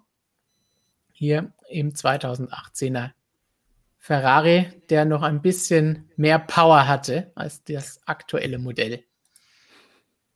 Und zu ihm haben wir jetzt auch noch ein paar Fragen von euch bekommen. Da hat zum Beispiel Bob13 gefragt. Mick braucht ja seine Zeit bei einer Rennserie, bis er richtig drin ist. Wird er diese Zeit in der Formel 1 bekommen? Christian hat es auch gestern in seinem Video gesagt, dass Mick in der ADAC Formel 4 Germany, in der Formel 3 Europameisterschaft und jetzt auch in der Formel 2 erst im zweiten Jahr so richtig eingeschlagen hat, da auch seine Titel gewonnen hat und dieses Jahr in der Formel 2 die Gesamtwertung anführt. Jetzt ist natürlich die Frage, wie sieht das in der Formel 1 aus? Denn in der Formel 1 ist es jetzt nicht unbedingt so, dass man einfach mal ein erstes Jahr bekommt, wo man gar nichts vorweisen kann. Das heißt, da denke ich, muss auf jeden Fall auch im ersten Jahr zu sehen sein, okay, er hat das Cockpit aus einem bestimmten Grund verdient bekommen. Christian, wie siehst du die ganze Situation mit dem zweiten Jahr mit Erfahrung läuft alles besser? Also ich kann euch schon mal versprechen, ich habe da was vorbereitet. Müsst ihr euch noch ein bisschen gedulden äh, für einen Artikel auf motorsportmagazin.com. Ich habe da seine ganzen ersten und zweiten Jahre analysiert im Formelsport und äh, das auch grafisch aufbereitet in verschiedenen Graphen. Sehr interessant zu sehen, wie die Schere da immer auseinandergeht zwischen ersten und zweiten Jahr. Also schon krass. Ähm, Formel 1, ja, Stefan, du hast schon gesagt, da hm, ist es ein bisschen schwieriger. Also da hat man nicht mehr so viel Geduld. Andererseits kannst du natürlich auch sagen, du hast eigentlich nur einen richtigen Gegner in der Formel 1 und das ist halt dein Teamkollege. Ähm, du hast in der Formel 1 auch mehr Trainingszeit, das darf man auch nicht vergessen. Das ist in, der Nachwuchs, äh, ist in den Nachwuchsserien ganz anders. Die Formel 2 hat ein freies Training, das ist nicht besonders lang. Dann geht es schon ins Qualifying rein, dann ins Rennen und dann ins Sprintrennen. Also das ähm, Format könnte einem da helfen, wie Mick Schumacher, dass er, sich, dass er viel mehr Zeit hat, sich zu akklimatisieren. Erstes freies Training, zweites freies Training, drittes freies Training und dann geht es erst um die Qualifikation. Ähm, Simulator gibt es in der Formel 2 auch schon, da ist er auch sehr exzessiv unterwegs bei Primar. Also das wird ihm dann wahrscheinlich nicht mehr so viel bringen, aber die mehr Trainingszeit. Also ich bin da mal sehr gespannt. Ich meine, noch ist er ja nicht in der Formel 1. Wir reden jetzt schon von irgendwas, als, als wäre schon sicher. Man muss dazu sagen, der Vertrag ist noch nicht unterschrieben, es sieht gut aus, aber noch ist es noch nicht ganz fix. Aber ähm, ich würde mal sagen, wir können fast damit rechnen. Und dann ähm, ist es natürlich auch so, dass er nicht gleich bei Ferrari beginnen wird. Das haben wir in dem Video von gestern auch gesagt. Und also höchstwahrscheinlich dann bei Haas oder Alpha. Da hat man dann schon etwas mehr Geduld als bei Ferrari. Da kannst du dann noch ein bisschen lernen. Ist jetzt nicht so ein Ausbildungsteam wie Alpha Tauri oder respektive Toro Rosso das mal war. Ähm, da hat ja Franz Toast das auch schon bewiesen, dass er der perfekte Ausbilder ist sieht man ja an Pierre Gasly oder Alexander Elben, dass sich die da deutlich leichter getan haben. Ähm, ich glaube, das ist so, das wäre das perfekte Lernteam, aber das kommt für ihn eben nicht in Frage. Ist ja Ferrari Junior. Aber auch bei Alpha ist jetzt der Druck nicht so unmenschlich wie jetzt bei Ferrari, Mercedes oder Red Bull. Robert, ich glaube, bei ihm ist der Druck der Öffentlichkeit am, am heftigsten. Das auf jeden Fall. Robert, du hast Mick in der Formel 4 miterlebt. Wie hast du seine Karriere bislang so mitverfolgt und wie schätzt du das Ganze ein, nachdem du dich in den letzten Streams ja nicht dazu äußern konntest, als wir auch Mick einmal als großes Thema hatten? Ja, ich wollte im Prinzip genauso aufnehmen, was Christian gerade in seinem letzten Satz gesagt hat. Ähm, der öffentliche Druck, also Mick Schumacher, Talent hin oder her, er ist halt nun mal ein Sonderfall im Motorsport. Und wie der Junge seit seinem 15. Lebensjahr im Formelsport, damals in der Formel 4, im Fokus steht äh, und was er da auch alles aushalten muss, sicher teilweise anhören, muss, wenn er es denn mitbekommt überhaupt. Das ist schon eine Ausnahmesituation. Also da kann man nicht sagen, ja gut, äh, ist halt nicht Michael, das ist halt Mick. Nein, das ist was anderes. Und wenn ich mir damals mir überlege, wenn ich mit 16, 17 so einem Druck und so einer riesen Öffentlichkeit ausgesetzt wäre, obwohl ich ja im Prinzip noch gar nichts geleistet habe und ich konnte ja auch noch gar nichts leisten, denn er war ja damals neu im Automobilsport, dann ist das schon brutal. Da muss man auch sagen, okay, Er braucht diese zwei Jahre, das haben sie aber schon damals in der Formel 4 klar gemacht. Das ist jetzt nichts Neues. In der Formel 3 EM war es ja ganz genauso mit Bremer. Hat er auch eine Weile gebraucht. Ich glaube, inzwischen sagt jeder einfach, man gibt ihm die Zeit, warum denn nicht? Ich meine, er ist ja auf gutem Weg in die Formel 1. Anders wäre es, wenn er jetzt sagen würde, okay, in der Formel 3 ist er zwei Jahre lang auf P14 rumgefahren, dann ist er irgendwie in die Formel 3 gekommen und ist da auf 10 und 11 rumgefahren und dann der Formel 2 wirkt er sich auch so durch. Aber tatsächlich mit ein bisschen Anlaufzeit stimmen die Ergebnisse ja. Also es gibt ja keinen Grund zu sagen, Mick Schumacher hätte es nicht verdient, in die Formel 1 zu kommen, äh, auch wenn das ja noch nicht äh, offiziell ist oder nicht bestätigt bislang. Von daher, ich finde, der Weg ist schon in Ordnung klar, jeder hätte sich irgendwo bestimmt gewünscht, äh, Mick Schumacher, der absolute Durchstarter, alles gewinnen im ersten Jahr, wie einst Nico Hülkenberg oder so. Gut, dazu ist es nicht gekommen. Was soll's? Das ist doch Standard inzwischen heute im Nachwuchssport. Ähm, der Wettbewerb gerade oben in den Top-Teams, der ist ja so eng geworden. Da, ja, ich glaube, Lando Norris hat es noch relativ gut geschafft, da durchzumarschieren. Äh, aber in Robert Schwarzmann äh, kennt den Mick ja auch noch bestens aus der Formel 4 und auch Formel 3 Zeiten. Ja, braucht auch eine Weile an sich an so ein super äh, talentierter Fahrer. Von daher, ich glaube, dieser Weg, der sieht schon ganz gut aus, aber diesen Druck der Öffentlichkeit, den darf man wirklich nicht außer Acht lassen. Da macht das Management um äh, ja, lange Zeit Sabine Kehm ja auch einen super Job, ihn da so ein bisschen aus der Schusslinie rauszuhalten, denn die Schusslinie ist natürlich vorhanden. Das ist ja klar, die ganze Welt schaut auf ihn. Aber ich glaube, diesen, diesen Druck vom jungen Alter an, von diesem Druck aus der Öffentlichkeit, den kann man ja jetzt in dem Fall auch irgendwie positiv sehen, weil die meisten Fahrer, wenn die jetzt in die Formel 1 kommen, die kennt zu dem Zeitpunkt kein Schwein. Und die sind auch mit, nie mit Druck konfrontiert gewesen. Mick Schumacher weiß schon, was es bedeutet, Druck zu haben aus der Öffentlichkeit. Der hat schon jahrelang Erfahrung mit dem. Also so gesehen könnte ich mir vorstellen, dass er da so gesehen einen gewissen Erfahrungsvorsprung auch hat gegenüber den anderen oder gegenüber anderen Rookies. Er ist quasi der Oli Kahn der, des Motorsports, hat immer Druck. Wenn ich da noch ein Beispiel dazu sagen darf, das habe ich eben vergessen. Ich war ja damals ähm, bei Mix allererstem öffentlichen Formel 4-Test dabei gewesen in Oschersleben. Und normalerweise bei diesen Testfahrten verirren sich so ungefähr, ja, ich würde mal sagen, einschließlich mir dann drei Journalisten an die Rennstrecke. damals 2015 war das, glaube ich. Und ähm, als Mick eben zum ersten Mal sein erstes öffentliches Outing hatte, damals, glaube ich, noch mit einem schwarzen Helm, wenn ich mich recht erinnere, äh, für Van Amersfoort Racing damals in der Formel 4, ich meine 70 oder 75 Medienvertreter nur vor dem Zelt von Van Amersfoort, also von Nick, ähm, äh, da gezählt zu haben. Also es waren über 70 mit Sicherheit, das ist verbrieft. Also eine riesen, riesen äh, ähm, Hype schon damals um einen Jungen, der Automobilsport halt fünf Runden vorher gefahren war. Also das ist schon, das ist schon aller Ehren wert, das ist schon krass, das muss man einfach mal so menschlich so sagen, finde ich. Das auf alle Fälle. Und wir haben auch noch zwei Anschlussfragen zu Mick, unter anderem von Oliver Lütti. Verwandt mit Tom Lütti, Markus? Ich kenne nicht persönlich, den Oliver, muss ich sagen. Angenommen, Mick kommt 2021 zu Alpha, zeigt dort eine solide Leistung oder Fairtrade können sogar in die Frührente. Hat dann Ferrari nicht ein Problem wegen Sainz? Einen anderen Weg für Schumacher gibt es ja nicht außer Ferrari. Dann müssten sie Sainz wieder rausschmeißen. So, da geben wir schon ganz weit in die Zukunft, dass es nächstes Jahr mit Alpha für Mick klappt und dass es auch gut läuft. Aber wie Robert und auch Christian eben schon gesagt haben, es braucht natürlich auch Zeit. Das heißt, dieses Problem wird Ferrari so schnell nicht haben, weil Mick dann, wenn er denn nächstes Jahr Formel 1 fahren sollte, was noch nicht feststeht, dann erstmal seine Rookie-Saison hat und sicherlich noch eine zweite Saison irgendwo anders braucht. Sainz hat, soweit ich weiß, einen Zweijahresvertrag. Das heißt, dann kann man da auch erst einmal schauen, was los ist. Und danach kann man immer weiter schauen, kommt er dann zu Ferrari oder irgendwo anders hin, um nochmal einen weiteren Schritt zu machen und danach vielleicht irgendwo zu Ferrari. Aber da muss man überhaupt erstmal abwarten, denn um bei Ferrari zu fahren, muss er natürlich auch ein bisschen mehr bieten als nur gut in der Formel 1 mitfahren. Dafür muss er wirklich sehr gut sein und fähig sein, Rennen und Titel zu gewinnen. Ich würde sagen, machen wir erstmal den ersten Schritt und dann Schauen wir ja. weiter. Also glaube ich, das wird Mick auch nicht anders sehen. Da sich jetzt schon Gedanken zu machen, ob da irgendein Cockpit verbaut ist auf ein, zwei Jahre oder so, glaube ich, bringt aktuell gar nichts. Ähm, noch dazu weiß man gar nicht, ob das unbedingt ein Aufstieg ist von Alpha oder Haas zu Ferrari. Also ähm, warten wir mal ab.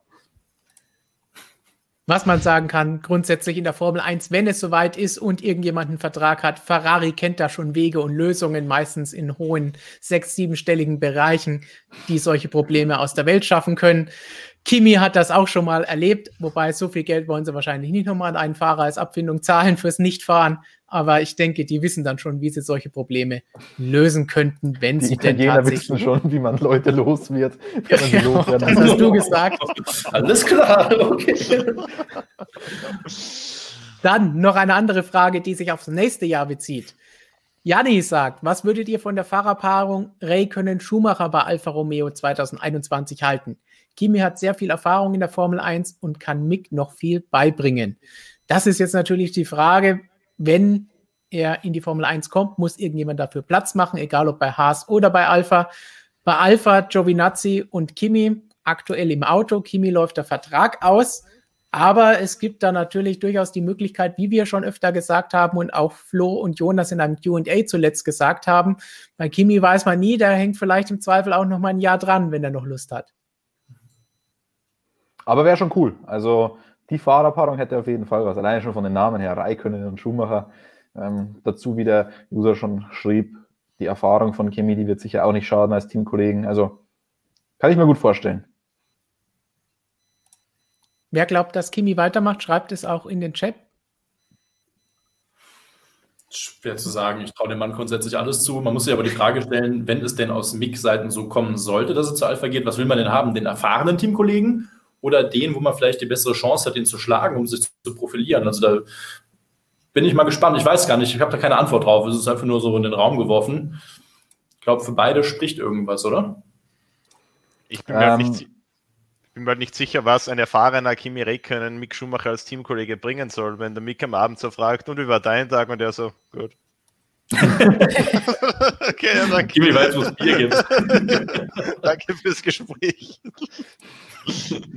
Aber wir denn? wissen ja von Maurizio Arrivabene, dass der Kimi, wenn er gut gelaunt ist, auch mal lachend unter dem Auto liegt und mitschraubt. Und ähm, tatsächlich so, er hat ja selber, ich glaube, letztes Jahr oder dieses Jahr bei den Testfahrten auch noch an seinem Sitz rumge rumgebastelt, der Kimi. Der hat den abgeschliffen. Die Sitze sind ja, die Sitze sind ja perfekt angepasst in der Formel 1 auf jeden Fahrer mit Seatfitting und so weiter. Aber es gibt halt trotzdem immer noch beim Testen, merkt man, entweder wurde man ein bisschen dicker oder dünner oder es drückt halt einfach irgendwo noch ein bisschen und Kimi hat sich einfach selber hingestellt dem Schleifpapier und hat es selber abgeschliffen, weil er meinte, ja, er weiß, er fährt das Ding, er weiß, wo das Ding drückt und deswegen macht er das selber. Also den unterschätzt man manchmal, glaube ich schon. Der ist, der ist schon ein cooler Typ. Und ähm, mit Sebastian Vettel ist er ja auch super klar gekommen. Mick und Sebastian kommen super klar. Also ich glaube, dann Mick und, und, und Kimi, das könnte schon alles wunderbar passen eigentlich, in der Theorie. In der Theorie auf jeden Fall. Und er nimmt vielleicht auch ein bisschen von dem Druck, weil eben nicht ein Giovinazzi im zweiten Cockpit ist, wo, wenn es im Team gar nicht läuft, so gerne dann die Kritik kommen wird. Oh, zwei, die nicht wissen, was sie tun, beide nicht gut. Wenn Kimi da ist, nimmt er ein bisschen was weg, auch wenn der Name Schumacher natürlich immer da sein wird und alle darauf schauen werden und der Druck da sein wird. Aber Kimi ist natürlich nochmal einer, wo man sagen kann, hey, der ist Weltmeister, der ist seit 800 Jahren dabei, der bricht alle Rekorde, was die Grand Prix dann angeht. Und dann kann man da auch ein bisschen drauf schauen und vergleichen, wie gut ist denn Mick eigentlich noch? Denn Autofahren kann Kimi auch in dem Alter noch. Ja, aber das ist ganz interessant, Stefan, die, dieser Vergleich mit dem Teamkollegen. Ähm, der Kimi ist letztendlich nicht viel besser als, als der Giovinazzi, wenn man es objektiv betrachtet. Aber von der Außenwirkung her, Ja. wenn, wenn du gleich abschneidest gegen den Raikön oder gegen den Giovinazzi, siehst du viel besser aus, wenn du gegen den Raikön ganz gut ausschaust als gegen den Giovinazzi. Das ist eigentlich ganz witzig, obwohl der Giovinazzi eigentlich auf einem Level fährt mit, mit dem Kimi, wenn man ehrlich ist. Vor allem der Kimi hat seine Karriere ja mehr oder weniger hinter sich, während Giovinazzi es noch vor sich hat. Also im Zweifel, glaube ich, fürs Teamgefüge ist es gar nicht so schlecht, wenn da ein junger Mann kommt, neben einem ganz erfahrenen, souveränen Mann. Also so kenne ich es aus anderen Rennserien, wo man auch diese gewissen Mentoren so einstellt. Also ich will jetzt nicht sagen Mentor, aber jemand, der das Team die Balance ein bisschen auf einen hält und nicht zwei Fahrer, die sehr aggressiv fahren müssen, um sich da irgendwie zu beweisen, weil am Ende des Tages geht es natürlich um Jobs. Michael Bachner schlägt vor Perez und Schumacher. Das war tatsächlich die Frage, die wir hatten, wenn Giovinazzi damals noch weitermacht. Kimi oder Perez bei Alpha. Das haben Flo und Jonas auch diskutiert in diesem QA, das ihr euch auch noch anschauen könnt auf unserem Kanal. Ich weiß, Christian, du bist ein großer Perez-Freund, aber ich glaube, bei Alpha sehen wir ihn nicht. Ja, es ist schwierig. Also, wir haben ja auch noch andere Ferrari-Junioren als Mick Schumacher, die auch nicht gerade blind sind, würde ich mal sagen. Also ein Callum Eilert, Meisterschaftszweiter, ist ja heute auch im Ferrari gefahren, im SF71. Ja, äh, ein Schwarzmann, guten Schwarzmann hat noch eine Saison in der Formel 2, wenn es ist. ähm, wobei der meiner Meinung nach auch schon Formel 1 Potenzial hätte. Also da würde ich zum Beispiel auch lieber einen Schwarzmann nächstes Jahr in der Formel 1 sehen als einen Grosjean. Ähm, aber also es, es ist schwierig, weil Ferrari so viele gute Junioren hat, die man eigentlich unterkriegen will, dass es nicht ganz einfach ist für, für einen externen wie Sergio Perez jetzt. Und noch dazu muss man sich natürlich auch die Frage stellen, will Sergio Perez das denn? Er betont ja schon eigentlich bei jeder Gelegenheit, dass das Paket für ihn passen muss. Und ich weiß nicht, ob da Haas und Alpha jetzt so hundertprozentig für ihn, okay, Alpha vielleicht noch ein bisschen eher und das ist auch ein Team, wo er schon mal war, wo er groß geworden ist mit, da war er, da war er ja lustigerweise als, als Teil der Ferrari Driver Academy schon bei Sauber. Ähm, mhm da schließt sich dann der Kreis. Ich, ich, ich sehe schon das PR. ähm, aber wird schwierig für ihn. Und wie gesagt, ob er, ob er das dann auch will, ist die andere Frage. Uwe und Brinky bringen hier jetzt auch noch Hulk ins Spiel, aber auch da gilt, denke ich, genau das Gleiche, weil er auch wieder von außerhalb der Ferrari-Kreise kommt. Auch wenn wir natürlich Hulk und Perez und alle gerne weiterhin in der Formel 1 sehen würden. Aber leider so viele Plätze gibt es dann auch nicht. Ne? Ja. Christian, du wirst für das Headset gelobt. Also der äh, Ton scheint hoffentlich heute gut zu sein. Wir, wir haben eine ganz verrückte Sache heute ausprobiert, wenn man das mal hier so sagen darf. Weil das Problem ist tatsächlich der Laptop selbst. Wir haben schon alles mögliche, alle möglichen Headsets angeschlossen und so weiter. Egal, ob du das über AUX machst oder über USB oder was auch immer. Der Laptop ist das Problem. Und jetzt habe ich aus dem Keller eine ungefähr 20 Jahre alte externe Soundkarte ausgegraben. Und ähm, an diese externe Soundkarte habe ich dann das Mikrofon angeschlossen und das scheint tatsächlich jetzt ein bisschen besser zu funktionieren. Wenn ihr wüsstet, wie sein Arbeitsplatz neben mir in der Redaktion aussieht, dann denke ich immer so, ich bin gerade beim Mediamarkt irgendwo unterwegs. ich komme sich, hier noch eine Lampe, da noch irgendeine Kegel, da noch, noch fünf Kabel auf der Hälfte von meinem Tisch, die ich dann immer so rüberschiebe. Äh, sorry, ihr seht, du bist auf dem Boden, aber naja. es ist immer jedes Mal so ein bisschen spannend irgendwie. Man muss auch gar nicht mehr so in diese Plättchen reingucken. Man sieht halt immer alles bei Christian auf dem Tisch an Technik. Und so zwei Minuten vor Stream-Start ist dann wieder irgendwas mit dem Ton. Du bist der Lando Norris des Sim-Racings. Das, äh, das war natürlich auch die Geschichte, wo er irgendwie das allerbeste Equipment hat, aber es hat nie funktioniert. ja, weil, weil das Formel-1-Spiel dafür zu schlecht ist für das Equipment von Landon Norris. Ähm, aber wir haben jetzt tatsächlich, also für die Vlogs, die wir im Büro machen, auf meinem Arbeitsplatz dort, haben wir eine Lösung gefunden die funktioniert, die ist zwar ein bisschen aufwendiger, da wird der Ton extern dann aufgenommen und nicht im Computer, aber da, haben wir, gestern, da haben wir gestern tatsächlich das erste Lob in der Motorsportmagazin.com Geschichte bekommen für den Ton. Also auf diese Lösung bin ich jetzt sehr, sehr stolz, dass wir die hinbekommen haben. Deswegen habe ich dich vorhin auch als Tom der Tonmann begrüßt, denn das wurde in einem Kommentar unter dem Video gesagt. Und jetzt hier diese Nein, Lösung. Frank, nicht Tom. Und jetzt hier diese Lösung und schon wieder Lob im Chat. Also ich würde mal so sagen, spätestens in fünf Minuten bin ich hier weg, weil irgendwas zusammenbricht oder so. Aber ich sehe, Markus, wir müssen aufrüsten. Ne? Wir sind jetzt auch schon so ein bisschen äh, 90s hier mit unserem Headset. Einfach USB-Kabel dran, fertig, ne? Ja, ich sammle ja schon seit mehreren Monaten jetzt Eierkartons und ich werde dann mein gesamtes Wohnzimmer damit ausgleiten, um das wirklich schön schallgedämpfter zu machen. Da werde ich mich wundern hier. Ich dachte, du kaufst einen Huhn. also zwei. naja, Aber jetzt, also, Jetzt, wo du das Bein wieder belasten kannst und darfst, kannst du ja wieder ins Büro, aber da ist leider kein Platz in Graz. Ja, schwierig. Also ich kann mich auf den Schoß vom Höller setzen vielleicht. Das würde ich aber mal gerne sehen, wie ihr zwei da so auf dem Schoß sitzt und einen Stream macht. Also in einem da, da, da würde ich sogar einen Superchat für geben. Also ich habe mir mit Michael Höller schon das Öfteren ein Bett geteilt, aber auf den Schoß setze ich mich nicht. Alles klar. Würde ich gerne mal Doppelsitzer rodeln sehen.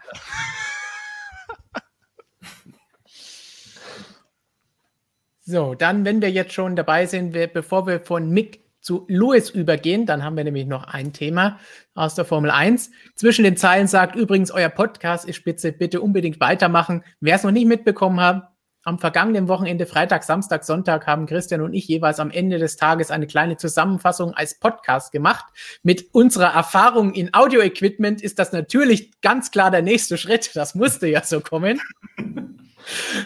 Und Den findet ihr natürlich überall, wo es Podcasts gibt, ob Spotify ist, ob es Apple Podcasts ist, ob Google Podcasts, Amazon Music, überall in eurer Podcast-App eurer Wahl könnt ihr euch das Ganze anhören, auch noch anhören, was wir am vergangenen Wochenende erzählt haben. Und dann natürlich auch fortwährend die nächsten Rennen, wenn wir weiterhin Podcasts machen, die nicht als Video sind, denn die können wir euch noch schneller bringen. Christian zeigt euch das Ganze auch nochmal auf seinem Handy. So cool, sieht das oder? Ganze aus. Einfach nach Motorsportmagazin suchen und schon seid ihr mit dabei und könnt es euch anhören. Zum Beispiel auch wie unser Freund Professor Dr. Racer, der gesagt hat, ich liebe eure Podcasts, perfekt für mich als Berufspendler. Ihr seid ab jetzt ein fester Begleiter auf der A8 nach Hause. Das ist doch mal was, auch für unterwegs immer Motorsportmagazin auf den Ohren. So, Vielleicht dann gehen wir noch Blitzeransagen machen, Stefan. Aber dann drei Tage im Voraus, weil es ja einer später hört. vielleicht, vielleicht die fest installierten Blitzer einfach mal so sicherheitshalber durchgeben. Vom Weg nach Hockenheim kennen wir das ja auch ganz gut, die Strecke. Zwei Stück gibt es da, glaube ich, feste.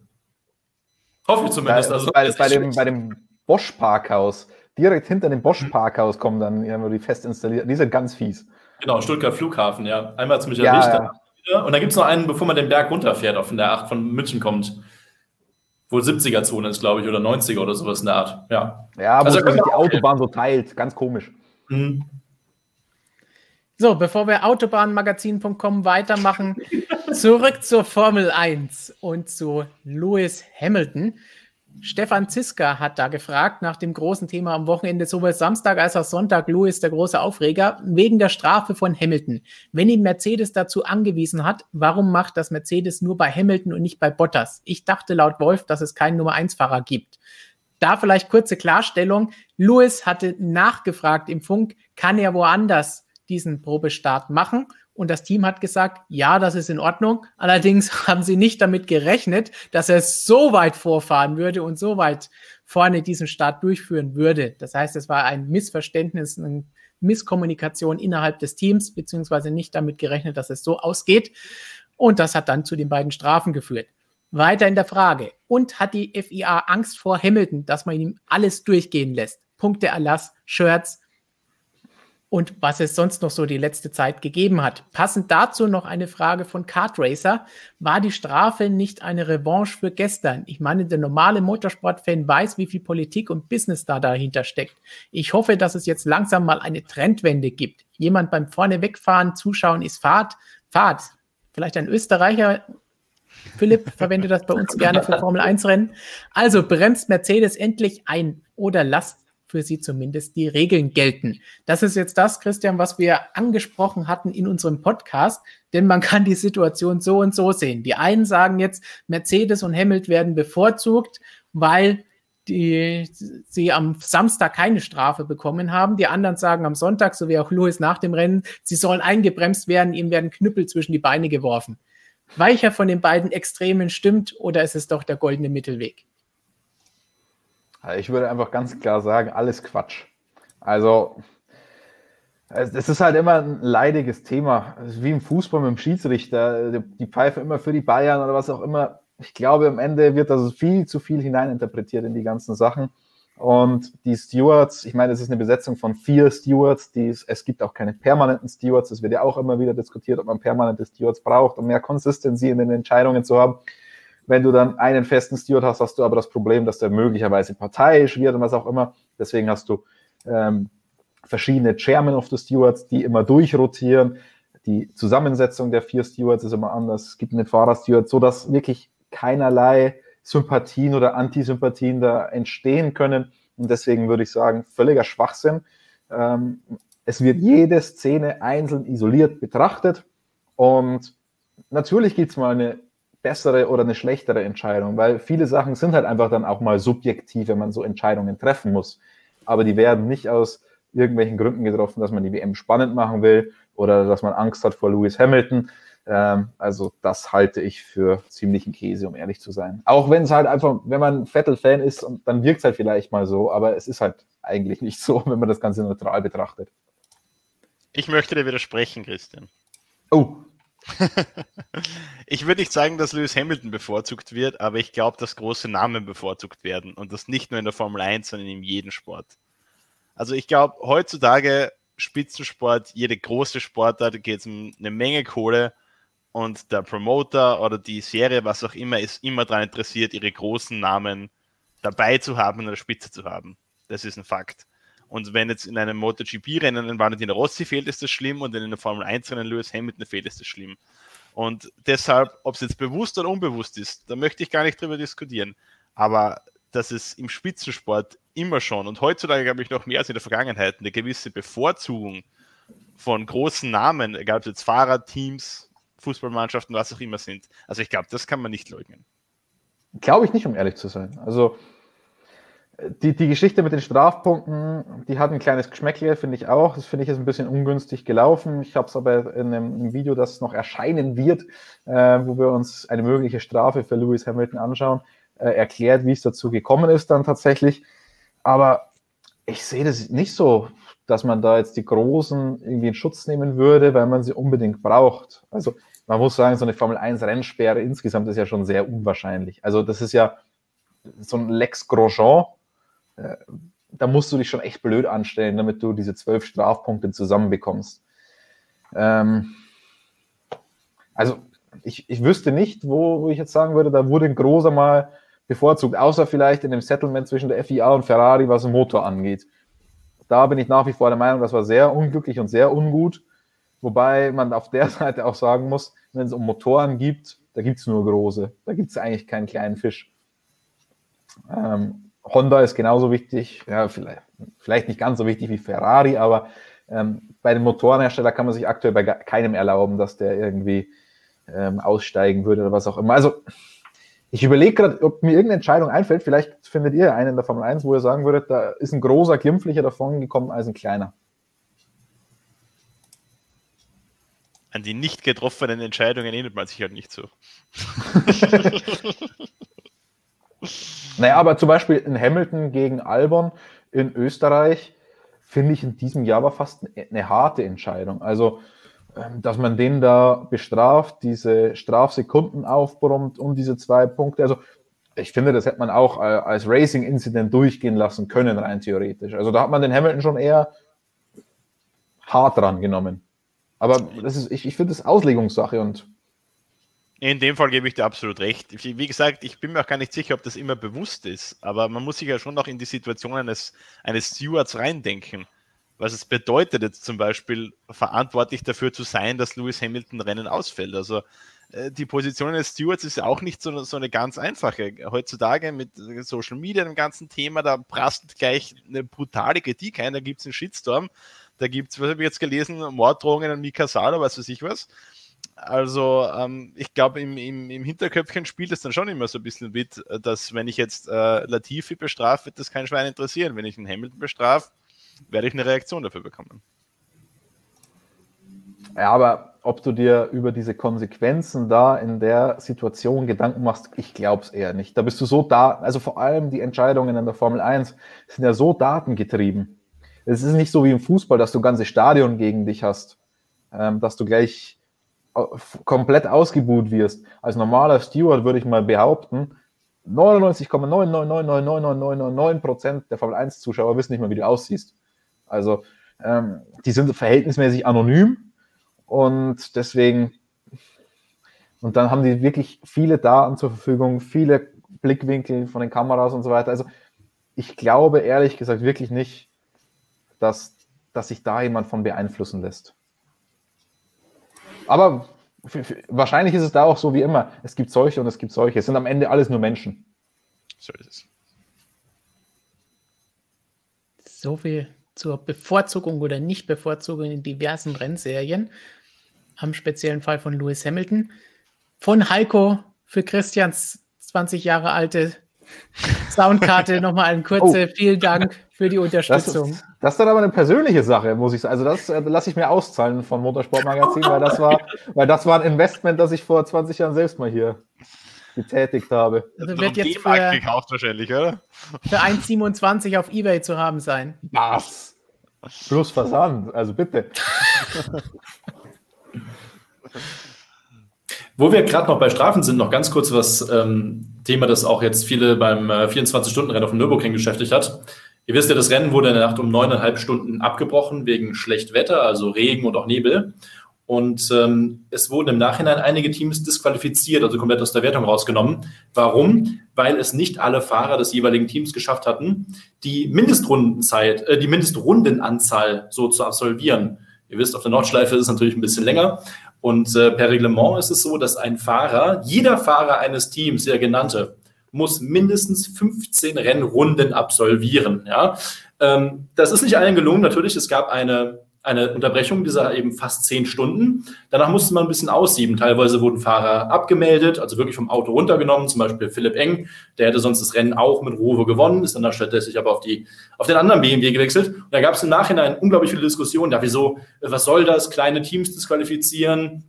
Ist doch nicht so schlimm und wie sollten sie das denn schaffen? Man hätte das Reglement äh, äh kurzfristig ändern müssen, weil es ja diese Unterbrechung gab ist ein schwieriges Thema. Ist natürlich auch sehr emotional, weil irgendwo dann auch von der, meine Sabine Schmitz, äh, Nord, Nordschleifen, Ikone hat sich auch ein bisschen drüber geärgert über die ganzen Geschichten.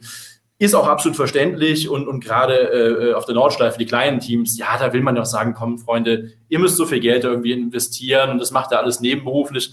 Äh, aber am Ende des Tages muss man auch irgendwo sagen, das ist, auch wenn man sich nicht damit beliebt macht, Regeln sind Regeln und die werden auch nicht während eines Rennens umgeschrieben und die werden auch nicht der Situation angepasst, damit es spannender wird oder irgendwie emotional fairer oder so. Wenn es so im Regelbuch steht, dann gibt es die einzelne Möglichkeit, du setzt es so um und kannst für das nächste Event da eben daraus lernen oder für die nächste Saison oder wie auch immer, wenn es halt eben äh, äh, Möglichkeiten gibt, ein Reglement zu ändern. Aber am Ende des Tages sind es halt Regeln. Wer sich nicht dran hält, hat halt erstmal per se einen Fehler gemacht halt eben. Ne? Das muss ich jetzt auch mal erwähnen, weil das irgendwie ein großes Thema war in sozialen Medien. Ich, ich sehe das sehr, sehr viel äh, auch eine sehr emotional geführte äh, Diskussion. Das ist auch gut. Man muss das natürlich alles überdenken. Aber dieses, äh, ja, ändert das doch einfach so, weil es dann irgendwie netter ist. Ja, das funktioniert halt nirgendwo. Also, das würde ich dann gerne den Leuten in Flensburg erzählen.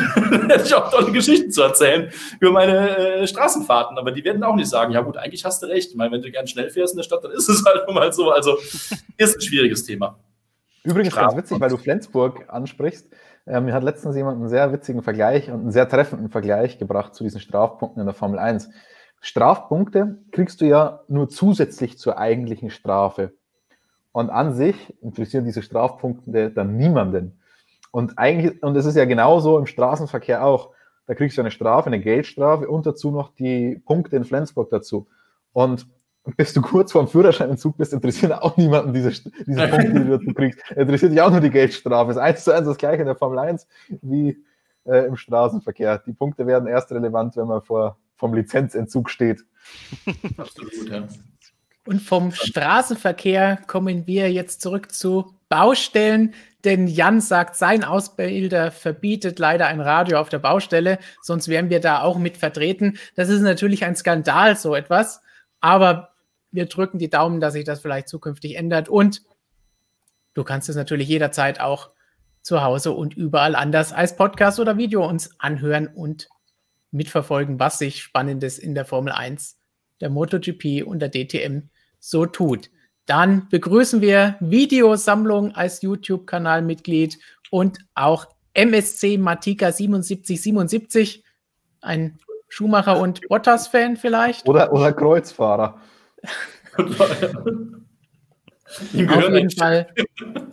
Vielen Dank für die Unterstützung, damit wir euch auch weiterhin noch mehr Videos und Artikel hier bieten können und weiterhin auch eure Fragen beantworten können. Und da haben wir noch jede Menge. Unter anderem für Markus, da war verdammt viel los am vergangenen Wochenende. Heute auch wieder, heute Mittag. Wenn ihr unsere App habt, habt ihr eine Push-Nachricht bekommen, die Markus versendet hat, zu Wechseln in der MotoGP. Luca hat da zum Beispiel gefragt, zunächst einmal, gibt es in der MotoGP auch langweilige Rennen wie in der Formel 1? Oder ist das eher seltener der Fall? Und jetzt pass auf, wie du antwortest. Christian, möchtest du die Frage beantworten? Ich habe irgendwie Tonprobleme, ich habe das jetzt nicht mehr so verstanden. Können, können wir den ja, also, User irgendwie bannen oder? ich versuche jetzt mal sachlich zu beantworten. Äh, es gibt auch langweilige MotoGP-Rennen, braucht man nicht drüber reden. Sie sind weniger geworden, seit Marc Marquez verletzt ist. Das ist auch Fakt. Äh, der hat die Konkurrenz da oft richtig zerlegt und ist da vorne sein eigenes Rennen gefahren. Äh, ja, es gibt auch langweilige MotoGP-Rennen. Ich würde aber schon sagen, dass es deutlich seltener der Fall ist als in der Formel 1. Ähm, es kommt natürlich auch immer darauf an, was man von der Rennserie will. Also, wenn man jetzt äh, diese taktische Komponente spannend findet, die, das Strategische, das es in der Formel 1 gibt, dann ist man dort richtig aufgehoben, weil davon gibt es in der MotoGP eher wenig. Wenn man jetzt auf 40, 45 Minuten pures Racing steht, dann ist man bei der MotoGP perfekt aufgehoben. Wenn man Überholmann übersehen will, richtig Action haben will, dann ist das genau das Richtige. Aber ich muss schon sagen, ähm, ich glaube, regelmäßig so viele gute Rennen wie der MotoGP kriegt man sonst im Weltklasse im Motorsport nirgends. Ja, aber Formel 2, Formel 3. Weltklasse Motorsport.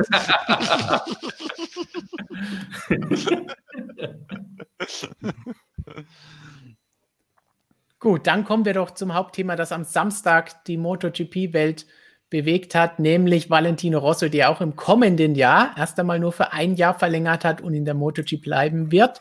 Nostradamus fragt, was kann Valle nächstes Jahr bei Petronas erreichen? Wird er noch einmal einen Sieg holen? Wenn nicht, vielleicht noch dieses Jahr oder wird er irgendwo im Mittelfeld herumdümpeln? Ja, Nostradamus, du musst es ja eh wissen, eigentlich. äh, na, also wissen kann es natürlich niemand im Endeffekt. Äh, kann er nochmal einen Sieg holen? Ja, ich denke schon. Also, wenn wir uns das vergangene Wochenende ansehen, mh, mm, da hätte er realistische Chancen auf den Sieg gehabt, hat es ein bisschen übertrieben. Aber da war er ganz vorne dabei. Ich glaube, zum Zeitpunkt seines Sturzes war er um die acht Zehntel oder so hinter Fabio Quartararo, der da geführt hat. Also ja, ein Sieg ist durchaus möglich, aber man muss schon sagen, es ist schwierig für ihn momentan. Also äh, den Speed der, der jungen Fahrer, den hat er nicht mehr, ähm, da kommt er nicht mehr mit. Äh, es muss schon irgendwie ein bisschen besonderes Rennen sein im Normalfall, äh, dass er da wirklich ganz vorne mitmischen kann. Aber ja, wenn alles zusammenpasst an dem Tag, einen Sieg kann er auf jeden Fall nochmal holen. Ähm, ich denke so, sein Anspruch wird aber sein, einigermaßen regelmäßig aufs Podium zu fahren. Ähm, ich glaube, wenn er das erreicht, dann ist er auch einigermaßen happy mit dieser Saison. Ähm, Im Mittelfeld rumdümpeln, ja, ist auch möglich. Also man muss natürlich schon dazu sagen, besser wird es für ihn jetzt nicht bei Petronas. Also das ist ein sehr gutes Team, vielleicht das beste Kundenteam in der MotoGP. Ähm, er wird aktuelles Werksmaterial erhalten, erhalten dort. Er wird volle Werksunterstützung erhalten. Aber es ist natürlich schon so, wenn jetzt ein Update kommt während der Saison und das ist jetzt nur einmal oder zweimal verfügbar, dann bekommen das zuerst mal die Werksfahrer, American Vinales, Fabio Quattaro. Also das hat äh, Lin Chavez, der Yamaha Motorsportchef am Wochenende auch ganz deutlich gesagt. Und wenn es dann noch ein zusätzliches Exemplar gibt, dann erhält das Valentino Rossi. Äh, dazu kommt noch, dass er eine neue, eine größtenteils neue Crew bekommt bei Petronas Yamaha. Also Valentino Rossi hat eigentlich über seine ganze MotoGP-Karriere immer die gleiche Crew gehabt, größtenteils. Die hat er damals bei Honda von Mick Duhen geerbt quasi, hat die dann mitgenommen zu Yamaha, mitgenommen zu Ducati, mitgenommen wieder zurück zu Yamaha. Und jetzt muss er einen Großteil dieser Jungs zurücklassen. Er darf nur drei Personen mitnehmen zu Petronas Yamaha. Das ist sein Crew Chief David Munoz, das ist der Dateningenieur Matteo Flamini und das ist sein Riding Coach Italio Gavira. Der Rest bleibt auf der Strecke weil man da bei Petronas Yamaha eben nicht diese gerade erst aufgebaute Struktur völlig zerfetzen will. Also ich denke, ähm, so im vorderen Mittelfeld sehe ich Valentino Rossi. Äh, WM-Titel kann ich mir nicht mehr vorstellen. Sieg möglich, äh, aber jetzt nicht unbedingt äh, wahrscheinlich in jedem Rennen. So, bevor wir zur nächsten Frage für Markus kommen, Christian, eine Nachfrage zu den Fragen. Das ist eine interessante Theorie. Porzer sagt, wie ist das eigentlich, wenn ein Fahrer zweimal die Strafpunkte voll hat? Gibt es dann eine härtere Strafe oder darf einfach zweimal nicht mitgefahren werden? Das wäre doch mal interessant, dass dann zwei Rennen aussetzen muss. Das wäre erst recht eine Lex Grosjean, wie wir mal genannt haben letzten Wochenende. Also, wenn, wenn du es einmal voll hast, dann geht es ja erstmal wieder auf Null sofort. Ähm, das heißt, du kannst gar nicht zweimal voll kriegen, dass du zwei direkt hintereinander ähm, aussetzen müsstest. Also außer du schaffst das in einem Rennen wirklich so viele Punkte zu sammeln. Also wenn du, sagen wir mal, elf hast, dann sammelst du in einem Rennen 13 Punkte, dann, dass du eigentlich wieder auf null bist und schon wieder auf 12. Aber also das ist so unwahrscheinlich, das würde ich mal sagen, geht gar nicht. Und wenn du dich so anstellst, dann hättest du sowieso kein Cockpit mehr, dann, dann musst du nicht mehr gesperrt werden. Ähm, gut, außer du fährst bei Haas. Nein. Oder früher Lotus.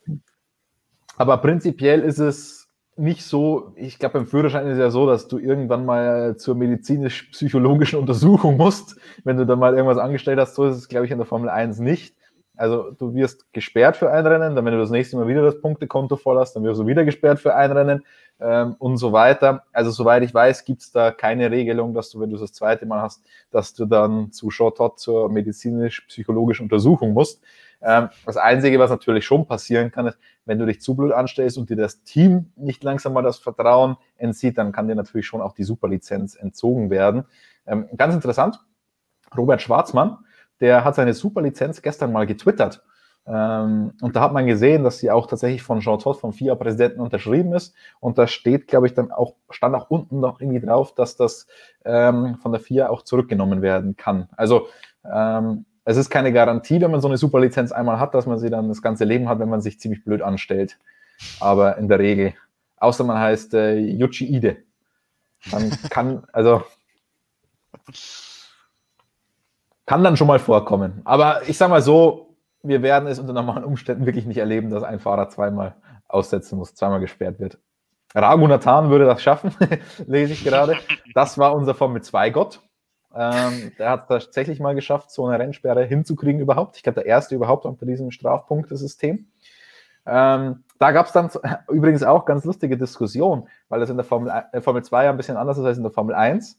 Und rein theoretisch ist es ja auch möglich, dass du im freien Training in der Formel 1 diese zwölf Punkte voll machst und dann fährst du eigentlich noch das Rennen. Weil das heißt, glaube ich, fürs nächste Event im Reglement drin. Und ich glaube, der ist dann quasi Rennen 2 noch gefahren und so. Also da musste man in der Zwischenzeit auch was klarstellen, was man in so einem Ragunatan-Fall macht. Der arme Kerl. Der arme Mahavir. Fährt schon nicht mehr, aber wird weiterhin in aller Munde. was wieder. macht eigentlich Mahavir Raganu, Ragunathan? Lässt sich wahrscheinlich in seinem Palast in Neu-Delhi von den Dienern befächern oder so. Markus, neue Frage jo. für dich von Andreas Kluge. Hat sich Dovizioso zu sehr auf Marc Marquez fixiert als Endgegner in Anführungszeichen und jetzt kommt er nicht damit klar, dass er fehlt und andere Gegner hat, so wie Batman und Joker, die sich gegenseitig brauchen. Wow, das ist jetzt mal ein Vergleich. Das ist geil formuliert, die Frage, ja. Äh, nee, also das glaube ich jetzt eigentlich eher nicht. Ähm, ich denke, das, das ist jetzt weniger eine, eine Frage von, ich brauche den und den Gegner ist bei Andrea Dovizioso. Ich glaube, dass das sehr nüchterne technische Gründe hat, warum es in dieser Saison bisher bei ihm nicht so gut läuft wie in den letzten drei Jahren. Äh, Michelin hat zu Saisonbeginn einen neuen Hinterreifen gebracht. Der hat die Balance der Motorräder völlig verändert. Also davon haben Yamaha und Suzuki, also die Reihenvierzylinder, die haben davon profitiert.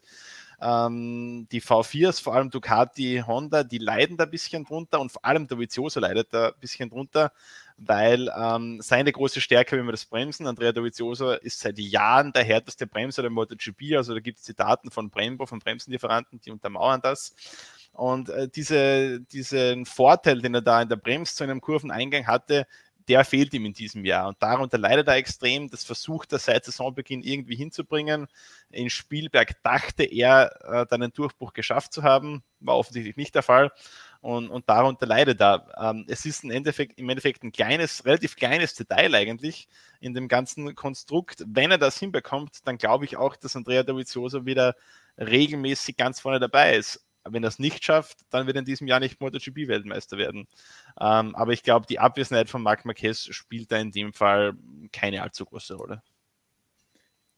Videosammlung macht eine schöne Theorie auf. Er würde sich wünschen, dass jedes Formel-1-Team 20 bis 30 Prozent aller Teile von anderen Autos kopieren darf. Fände ich auch gut, wenn es so 20 bis 30 ist oder man so ungefähr sagt. So ein Talerchen mehr oder weniger macht den Sack ja auch nicht mehr fett. Also da kommen noch ihr ein paar schöne Ideen, wo man auch mit Talerchen arbeiten könnte. Ihr, ihr, werdet aber lachen. Wir werden eigentlich in den nächsten Jahren sowas ähnliches haben, so eine, so eine ähnliche Regelung. Ähm, also Reverse Engineering ist nicht mehr erlaubt, aber Reverse Engineering ist halt nur ein Teil. Also das heißt, du darfst nicht mehr eins zu eins kopieren, du darfst nicht mehr so auf die Teile letztendlich kommen, wie es Racing Point gemacht hat, dass du das Teil nimmst und dann quasi rückwärts entwickelst. Also du hast nicht eine Problemstellung und entwickelst das Teil so, sondern du nimmst einfach das fertige Teil vom Konkurrenten und versuchst so das Teil dann ins CAD reinzukriegen. Das ist nicht mehr erlaubt. Es ist Du musst es mit Konstruktionswegen und so weiter nachweisen, alles. Also das heißt, man stellt sich das zu Hause vor, das ist ja unmöglich, das zu überprüfen. Es geht tatsächlich einigermaßen gut, das zu überprüfen. Aber es ist auch so, du, einzelne Teile sollst du ja weiterhin kopieren dürfen, dir Inspiration daraus ziehen, wenn du siehst, okay, der hat das Problem so gelöst, dann ist ja Quatsch zu sagen, nee, das darf nur der jetzt so lösen, das Problem und die anderen nicht. Also das ist weiterhin erlaubt, so kleine Details sich rauszunehmen. Jetzt aber wieder ein ganzes Auto zu nehmen und das nachzubauen, das soll dann wieder nicht erlaubt sein. Also vielleicht so 20 bis 30 Prozent erlaubt, mehr nicht. Ne? Also es ist, ist äh, nicht ganz einfach, da irgendwie die, die Linie zu ziehen. Darf ich noch eine kleine äh, Story einschieben bezüglich Strafen und Sperren vom Wochenende 24 Stunden Nürburgring? Hätte ich auch ein bisschen früher drauf kommen können, aber gut. Ähm, es hat beim 24-Stunden-Rennen Nürburgring tatsächlich einen Lizenzentzug gegeben, und zwar kurz vor dem Rennen nach dem Qualifying. Und es gab viele Qualifyings am Nürburgring. Ähm, da ist der Miroslav Konopka, ein Fahrer, der auf einem GT3 Audi, Audi gefahren ist, also in der, in der Topklasse SP9. Ähm, der hat seine Lizenz verloren nach dem Qualifying, denn der ist geblitzt worden, wie man so schön sagt, und zwar ähm, in einem Bereich, der war äh, mit doppelt gelb geschwenkten Fahnen äh, quasi äh, äh, markiert, wo man natürlich sehr vom Gas gehen sollte. Er ist damit 215 km/h geblitzt worden und laut Rennleitung hat er auch nicht den Einschein gemacht, äh, den Fuß vom Gas zu nehmen. Also einfach mal wirklich äh, äh, voll durch diese Stelle durch und dann später, wenig später in der Code 60 Phase, da auch noch mit 70 durch. Das musste auch erstmal schaffen, weil da gibt es normalerweise einen Knopf am Lenkrad, der das Auto dann eben auf 60 einreguliert. Also da ist eine ganze Menge schiefgegangen und dem haben sie vor dem Rennen dann eben die DMSB, die per, also die, die Permit, die, äh, die Lizenz, äh, sagt man, entzogen. Das heißt, er durfte das Rennen nicht starten und damit hatte sein Team einen Fahrer weniger. Normalerweise fährst du normal mit vier Aut äh, Fahrern auf dem Auto und äh, das Team musste dann am Ende eben das Rennen mit, mit drei Fahrern bestreiten. Also so kann es auch schnell gehen. Ne? Fand ich auch ganz schön krass, die Nummer. Also habe ich so auch der Kollege, der Kollege war auf dem Weg dahin, perfekte Nordschleifenrunde zu fahren. Und ja, dann kommt ihm da so eine Code 60 Geht halt nicht, ne? Wer ist die sechster Zeit im, im Regen und auf einmal kommt da Code 60 und doppelt gelb. Einfach mal durch, ne? Und ist eigentlich ein erfahrener Typ. Also, das ist ein, ein, jemand, der, der seit 15 Jahren zwar als Gentleman, aber auch Le Mans gefahren ist, also 24 Stunden. Hab mir seine Vita mal kurz angeschaut. Also, das fand ich schon echt, das ist schon krass. Aber gut, da hat man wirklich dann sehr, sehr schnell durchgegriffen. Ne? Markus, ich habe vorhin gelesen, als du gesagt hast, ähm, spannende Rennen in der MotoGP fast immer in der Formel 1 nicht so sehr. Es wurde gesagt, WSBK, da gibt es die auch. Dann wollen wir doch gleich mal dazu kommen, aus aktuellem Anlass. Reimhunter sagt, glaubst du, dass Jonas Folger in die WSBK kommt und dann, wenn er erfolgreich da ist, zurück in die MotoGP geht? Ähm, Glaube ich, dass Jonas Folger in die Superbike-WM kommt? Ja, ich denke, äh, das ist auf jeden Fall machbar. Er hat jetzt äh, beim vergangenen Rennwochenende in Barcelona ist er mit einer Wildcard gestartet, hat dort drei sehr ordentliche Rennen gezeigt, hat sich da super präsentiert. Ähm, ich denke, dass auf jeden Fall äh, 2021 ein Platz für ihn in der Superbike WM drinnen sein muss, weil dieses Jahr ist er EDM gefahren, da hat er alles dominiert, hat acht Rennen glasklar gewonnen, alle acht Rennen glasklar gewonnen. Also Jonas Folger gehört in eine Weltmeisterschaft, da brauchen wir überhaupt nicht zu diskutieren drüber. Äh, die Frage ist, wo genau kommt er hin in der Superbike WM? Es wird wahrscheinlich Yamaha werden. Äh, da gibt es noch einen Platz im Werksteam, das wäre natürlich eine sehr interessante Option. Dann gibt es auch Bestrebungen seines aktuellen Teams, MGM Racing, ein deutsches Team, äh, das aktuell in der IDM mit dabei ist. Die wollen oder würden gerne in die Superbike WM auch aufsteigen haben dann einen finanzkräftigen Sponsor im Hintergrund. Ich denke, dass das für die Dorner durchaus interessant ist, dann einen, einen großen Namen wie Jonas Folger, immerhin ein ehemaliger einigermaßen erfolgreicher MotoGP-Pilot. Äh, ich glaube, den hätte man da gerne mit dabei auch in der, in der Superbike-WM, vor allem auch ähm, vor dem Hintergrund, dass Sandro Cortese jetzt wahrscheinlich ähm, mal eine längere Zeit nicht fahren wird. Äh, eine schwere Rückenverletzung, gute Besserung an dieser Stelle. Also ähm, ich gehe davon aus, dass Jonas Folger 2021 in der Superbike-WM auf Yamaha fahren wird. In welchem Team äh, traue ich mir noch nicht zu sagen, aber ähm, das ist, glaube ich, so gut wie fix, kann man mal sagen. Äh, MotoGP dann hm, halte ich für schwierig. Jetzt ist er doch einige Jahre weg von der MotoGP. Da sind in der Zwischenzeit wahnsinnig viele gute Jungs nachgekommen aus der Moto 2. Also wenn man sich diese Flut an jungen Fahrern anschaut, die dann in den vergangenen Jahren oder jetzt auch im kommenden Jahr in die MotoGP kommt, mit einem Joan Mir, mit einem Fabio Quattararo, mit einem Pecco Bagnaia, mit, wer kommt dann noch, aller Enea Bastianini, Jorge Martin, also dass da Jonas Folger nochmal eine Chance bekommt, würde mich wundern, äh, auch wenn es mich sehr freuen würde für ihn. So, dann eine kleine eingeschobene Frage zum Thema Mick Schumacher und ein bisschen Hintergrund. Sascha fragt, ich habe eine Frage zu Mick, speziell euch Journalisten, gibt es für euch ein Verbot, Fragen zum Vater Gesundheit zu stellen oder halten sich fairerweise alle daran? Würde mich interessieren. Ähm, ein explizites Verbot hat niemand ausgesprochen. Letztendlich kannst du das ja leider auch nicht kontrollieren, was, was die Leute dann immer fragen. Es gibt halt zum aktuellen Zeitpunkt auch nicht so viele Medientermine für mich in, in großer Runde. Und ich sage mal so, die einigermaßen anständigen Kollegen, da würde niemand auf die Idee kommen. Es gibt schon immer noch so ein paar, die versuchen, da über irgendeine Ecke irgendwie sowas in diese Richtung zu erfragen. Aber ähm, da ist Mick dann inzwischen auch einigermaßen abgeklärt und lässt sich da dann nicht so groß aus der Ruhe bringen. Also ich sage mal so, die Journalisten, die bei den meisten Rennen dabei sind, ich meine, dieses Jahr gibt es ja leider keine richtigen Media-Sessions, ähm, aber in, in, im vergangenen Jahr habe ich das meistens so empfunden, dass das alles recht fair war, dass da, ich, mir fällt nur ein Kollege, um ehrlich zu sein, ein und eine Situation, die da ein bisschen kniffliger war, aber äh, die meisten sind da schon einigermaßen fair. Sind nicht alle solche Penner wie wir.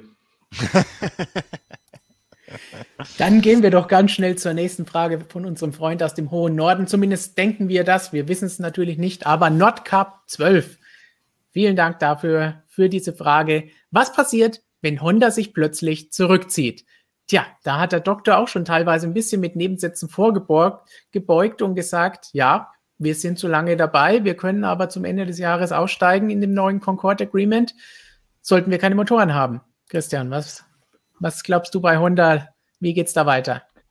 Ja, um ehrlich zu sein, ist ein bisschen schwierig einzuschätzen für mich. Also, man hat ja schon aus einem gewissen Grund diesen Vertrag nur bis einschließlich 2021 erstmal geschlossen.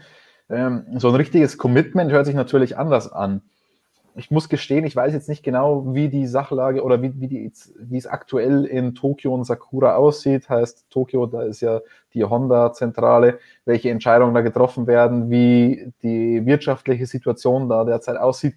Deswegen versucht man ja alles auch auf vier Seite, auch, auch auf Regelseite, die Prüfstandsläufe so stark zu minimieren, dass auch die Motorenentwicklung irgendwie in eine Region kommt, wo man sagen kann, das ist finanziell noch irgendwie vertretbar. Denn bislang war es ja schon so, die Formel 1 ist für ein Team brutal teuer, aber für einen Motorenhersteller noch viel teurer. Und die haben keine Chance, das irgendwie zu refinanzieren, denn die werden nicht beteiligt an Sponsorengeldern, nicht beteiligt an äh, Preisgeldern vom kommerziellen Rechteinhaber. Und deswegen ist alles Geld, was ich in meine Motorenentwicklung stecke, eigentlich reine Marketingausgabe. Wenn ich, vor allem wenn ich jetzt Honda heiße, die kein eigenes Team haben und das irgendwie so refinanzieren könnten, auch wenn es auch nicht so richtig funktionieren würde, ähm, deswegen alles Geld, was ich da reinstecke, ist dann letztendlich verpulvert. Und deswegen ist die Frage natürlich schon, wie schafft es die Formel 1, die, ähm, die Motorenentwicklung einigermaßen kostenneutral zu gestalten, damit es auch, ich will nicht sagen, ein Business Case wird, denn das wird es einfach nicht. Wir sind nicht mehr in Zeiten, wo die Motorenentwicklung verhältnismäßig günstig ist, du die Teile für 10 Millionen verkaufst und das dann wieder herinnen hast. Das geht leider nicht mehr.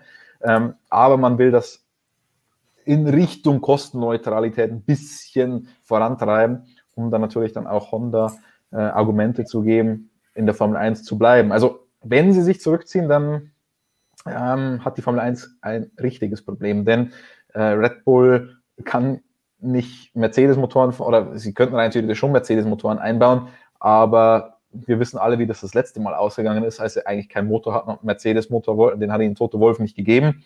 Ähm, Ferrari-Motor, den hatten sie irgendwann mal, aber das kann man sich auch schlecht vorstellen. Und Renault, da sah es auch nicht so toll aus, vor allem am Ende ähm, zwischen Miri und äh, Milton Keynes. Also das ist alles, das wäre kein optimaler Case für Red Bull. Und dann, wenn man wieder irgendwie Bittsteller ist bei den Motoren, kann ich mir vorstellen, dass äh, Dietrich Mattisch jetzt dann auch sagt, nö, tschüss. Also wenn die Formel 1 es nicht schafft, irgendwie Modell hinzustellen, äh, mit denen wir, wir wollen Formel 1 betreiben, wir wollen Formel 1 auf, 1 auf höchstem Niveau betreiben und wenn es uns dann eigentlich auf der Motorenseite äh, versagt wird, das zu machen, dann habe ich keine Lust mehr. Also das wäre das wär wirklich dramatisch. Man kann da nur hoffen, dass Honda bei der Formel, der, der Formel 1 treu bleibt.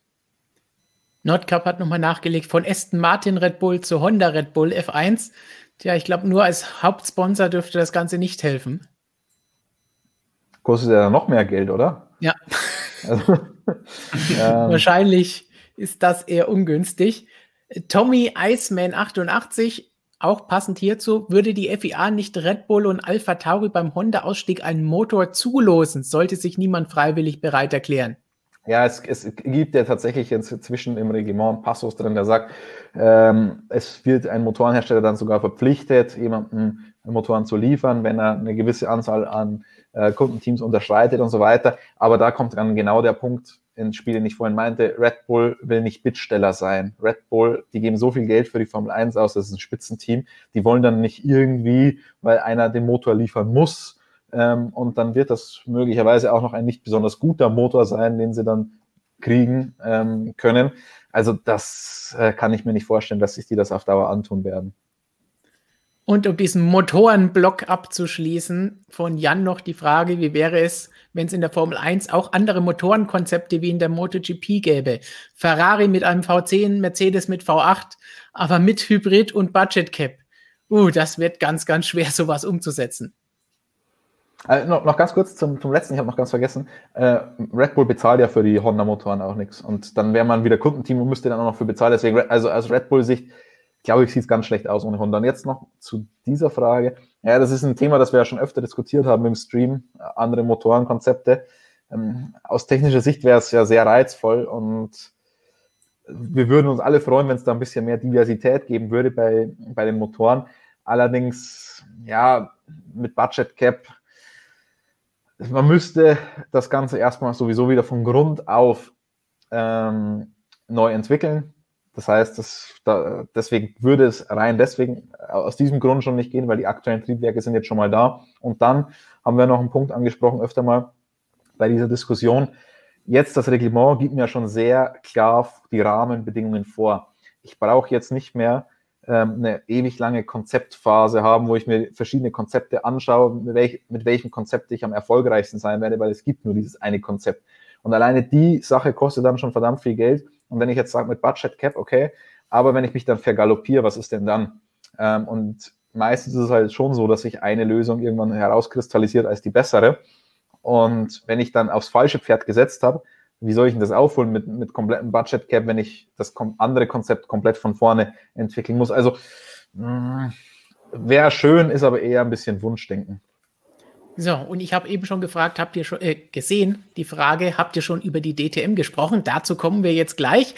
Aber eine Frage muss Christian vorher noch beantworten von Michael B. Warum durfte Verstappen in der Box überholen? Hm, ich muss gerade überlegen, das war beim Qualifying.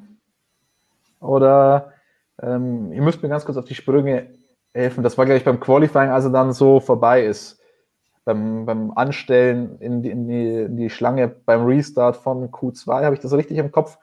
Ähm, helft mir mal ein bisschen auf die Sprünge im, im Chat. Nicht, dass ich da jetzt äh, auf, auf irgendwas ganz Falsches eingehe. Gegen Gasly heißt es hier. Aber ja, grundsätzlich. Sofern der, sofern der Platz gegeben ist, ist Überholen in der Boxengasse ja nicht grundsätzlich ausgeschlossen, soweit ich weiß. Ja, das Einzige, was man hätte wahrscheinlich da sagen können, ist, weil es nicht in der Fastlane war, weil Gasly in dem Fall ja eigentlich dann links in der Fastlane war und ähm, Verstappen da so rechts rüber. Aber ich glaube, das war so eine Situation, wo man gesagt hat, äh, dass man in, die, in dieser speziellen Situation, als dann alle rausgegangen sind, als dieses krasse Gewusel war, wo man dann vielleicht mal ein Auge zugedrückt hat und gesagt hat, ähm, das war jetzt nicht gefährlich an der Stelle und Verstappen ist ihm ja quasi ausgewichen, weil man kann auch andererseits sagen, dass vom Gasly war dann vielleicht ein unsafe Release oder so, weil er direkt vor der Nase rausgefahren ist und dann hat der Verstappen zwei Möglichkeiten, entweder er legt eine Vollbremsung ein oder er fährt dann rechts da vorbei, deswegen, ja, glaube ich, hat man das dann mal durchgehen lassen. So, dann kommen wir doch zur DTM. Falk fragt, eine Frage an Robert. Besteht die Möglichkeit, dass Mercedes nächste Saison in der neuen DTM ein Comeback feiert? Mhm. Dankeschön, Falk, für die Frage und für äh, deine Unterstützung natürlich.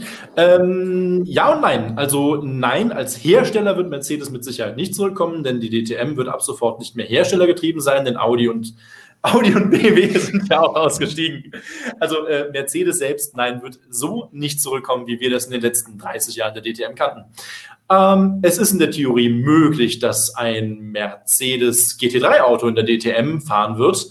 Denn ähm, wenn ein privates Kundenteam sagt, okay, wir möchten mit diesem Auto fahren, Mercedes AMG aus der Falterbach, die sagen, okay, könnt ihr machen, wir geben euch das Auto für die neue DTM frei dann könnte ein Team wie ein äh, HRT, also nicht das HRT, sondern das Hauptracing-Team vom äh, ehemaligen DTM-Piloten Hubert Haupt zum Beispiel äh, oder auch äh, GetSpeed und es gibt sehr, sehr viele Mercedes-Kundenteams, könnten sie natürlich theoretisch in der DTM antreten. Ja, aber es wäre eben nicht mehr mit diesem Herstellerstatus aus der Vergangenheit zu vergleichen, denn wie gesagt, die DTM ähm, hat sich jetzt verabschiedet von den Herstellern, setzt rein auf professionelle Kundenteams, wie es Gerhard Berger nennt.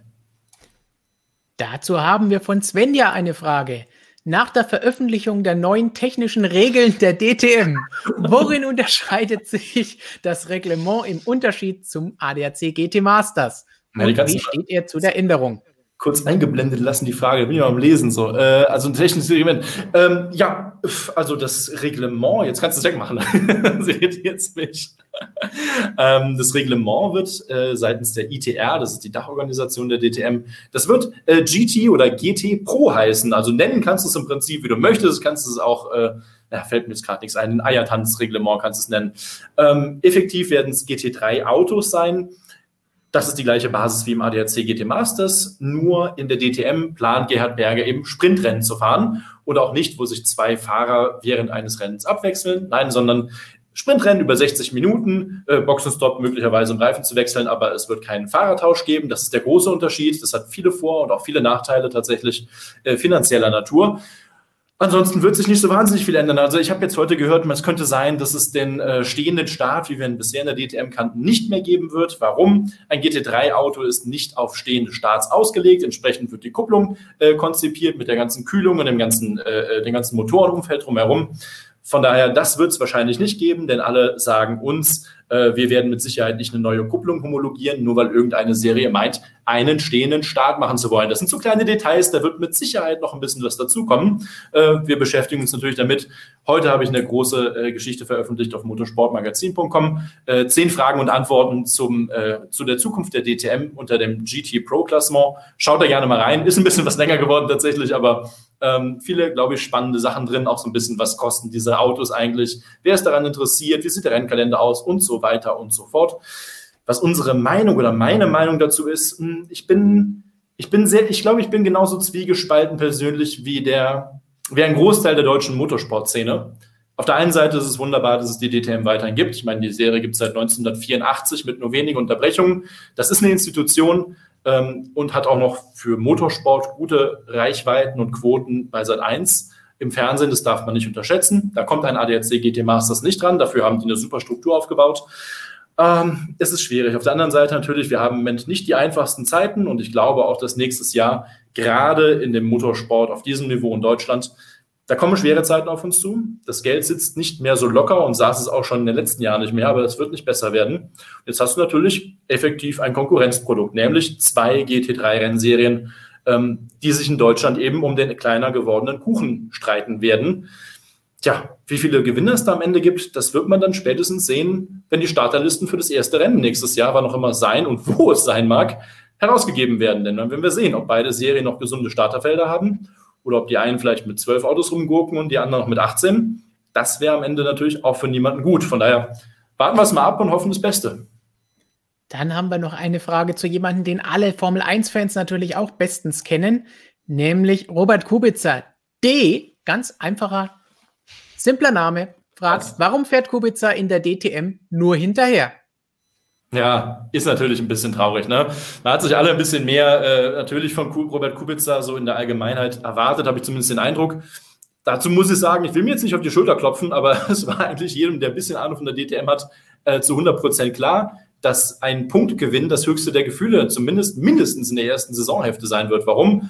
Er fährt alleine im Team, er hat keinen Teamkollegen und er fährt ein Privatauto. Es ist ja kein Werksauto, was er fährt von BMW. Äh, wird von ART, GP, das kennt man noch von früher, eher aus dem Formelsport und auch aus der DTM früher, eingesetzt. Ja, die tun sich halt nun mal schwer, klar. Der Kubica, mein Gott, nie hat er wirklich äh, äh, einen stehenden Start mit der Kupplung. Man hat er den zuletzt gemacht, wahrscheinlich in der Formel 3 vor 50 Jahren.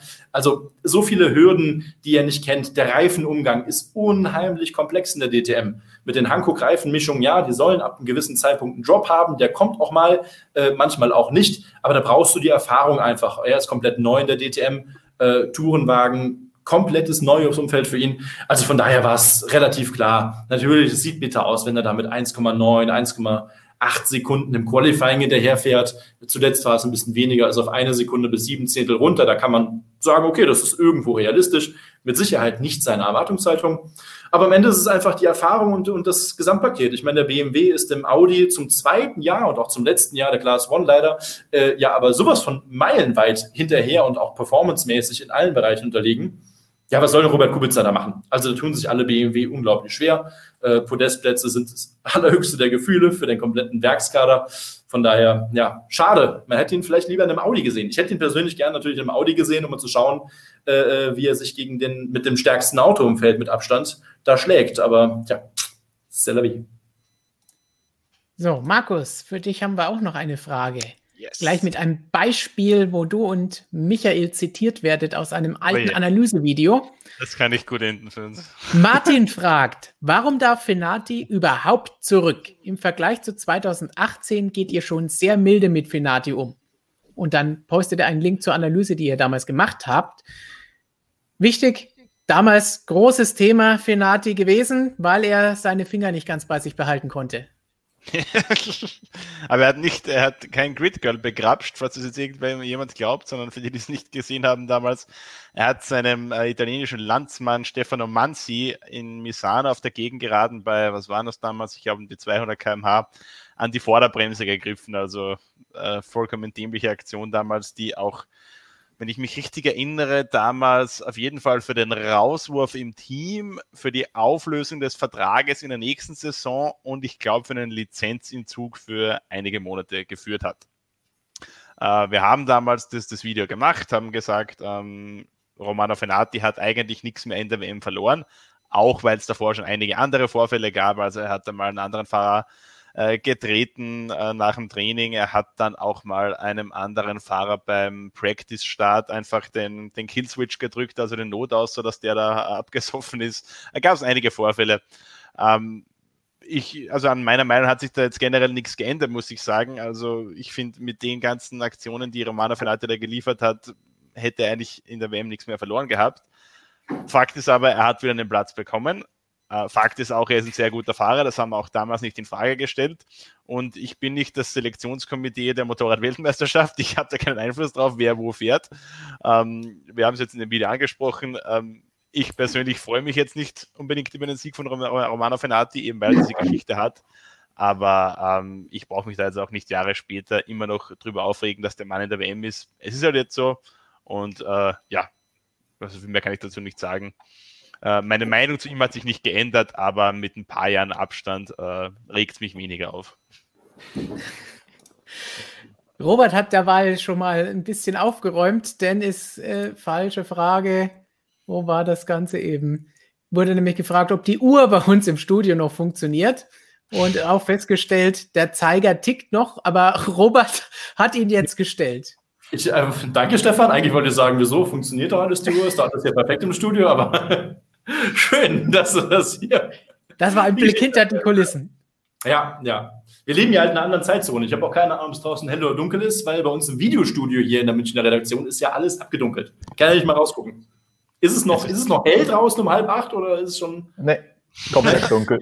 Ihr seht, dass es bei Markus oben relativ dunkel ist. Sieht nicht ganz so hell aus. Ich bin ja hier, äh, ich kann ja quasi jetzt noch zwölf Stunden durcharbeiten eigentlich. Ist auch egal, ich sehe es ja eh nicht. Bist du ja von den 24-Stunden-Rennen gewohnt. Genau, da bin ich gewohnt, zwölf Stunden zur Arbeit vor allem. Schön wär's.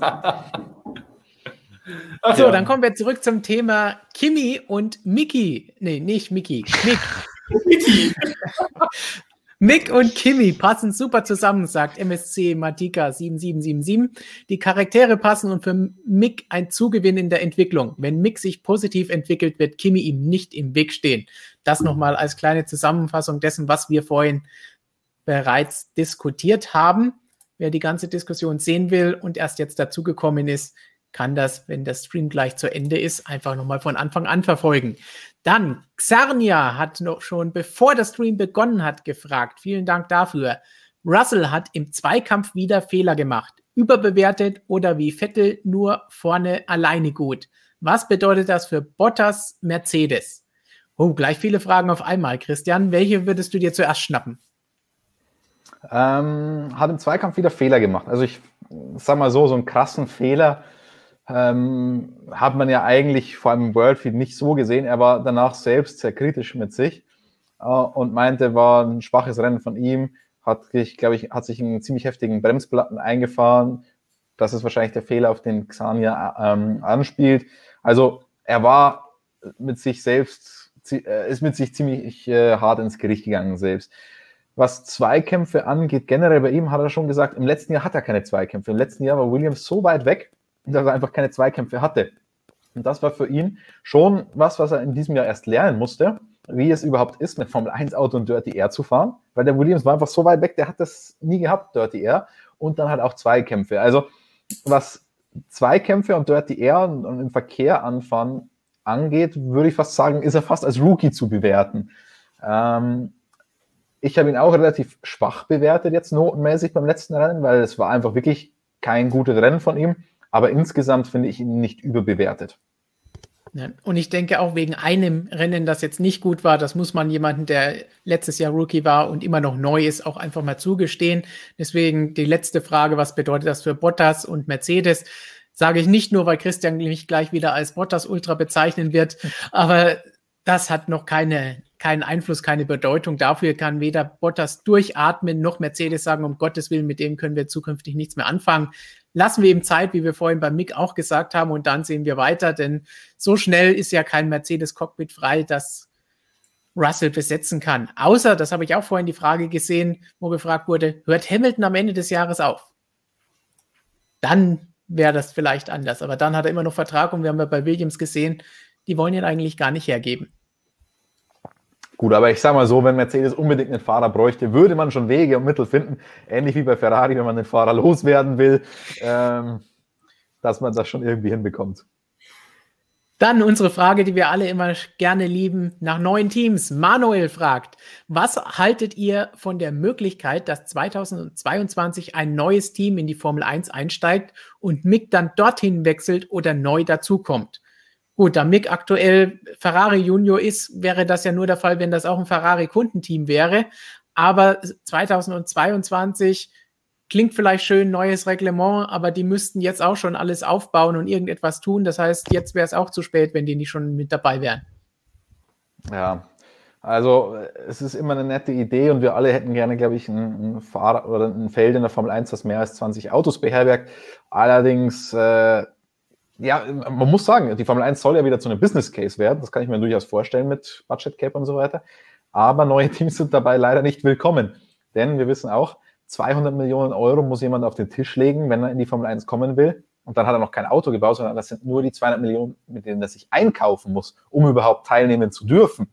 Das äh, ist quasi der Anti-Dilution Fund, nennt sich das. Das heißt, das geht dann an die anderen Teams, damit will man die anderen schützen.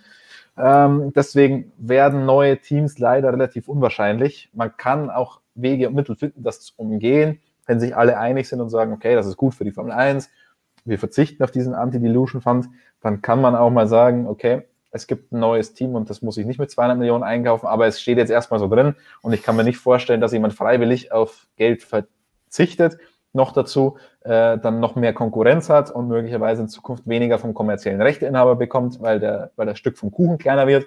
Deswegen neue Teams schwierig. Ich würde sagen, wenn wir das aktuelle Feld hinkriegen, dass es sehr gesund ist und dass die Konkurrenzfähigkeit dann näher zusammenkommt, dann ist es schon mal ein erster großer Schritt. Und deswegen, glaube ich, muss man uns das ein bisschen aus den Köpfen schlagen und deswegen auch Mick Schumacher bei einem ganz neuen Team, glaube ich, eher unwahrscheinlich 2022. Ich lasse mich aber gerne eines Besseren belehren. Richtig. Robert, dann hat Toni noch eine Frage für dich. 50 Fahrzeuge für die Testtage bei den 24 Stunden von Spa. Was glaubst du, dass wie viele Fahrzeuge final auf die einzelnen Marken am Start stehen und welche Teams kommen noch zu den 50 Autos dazu?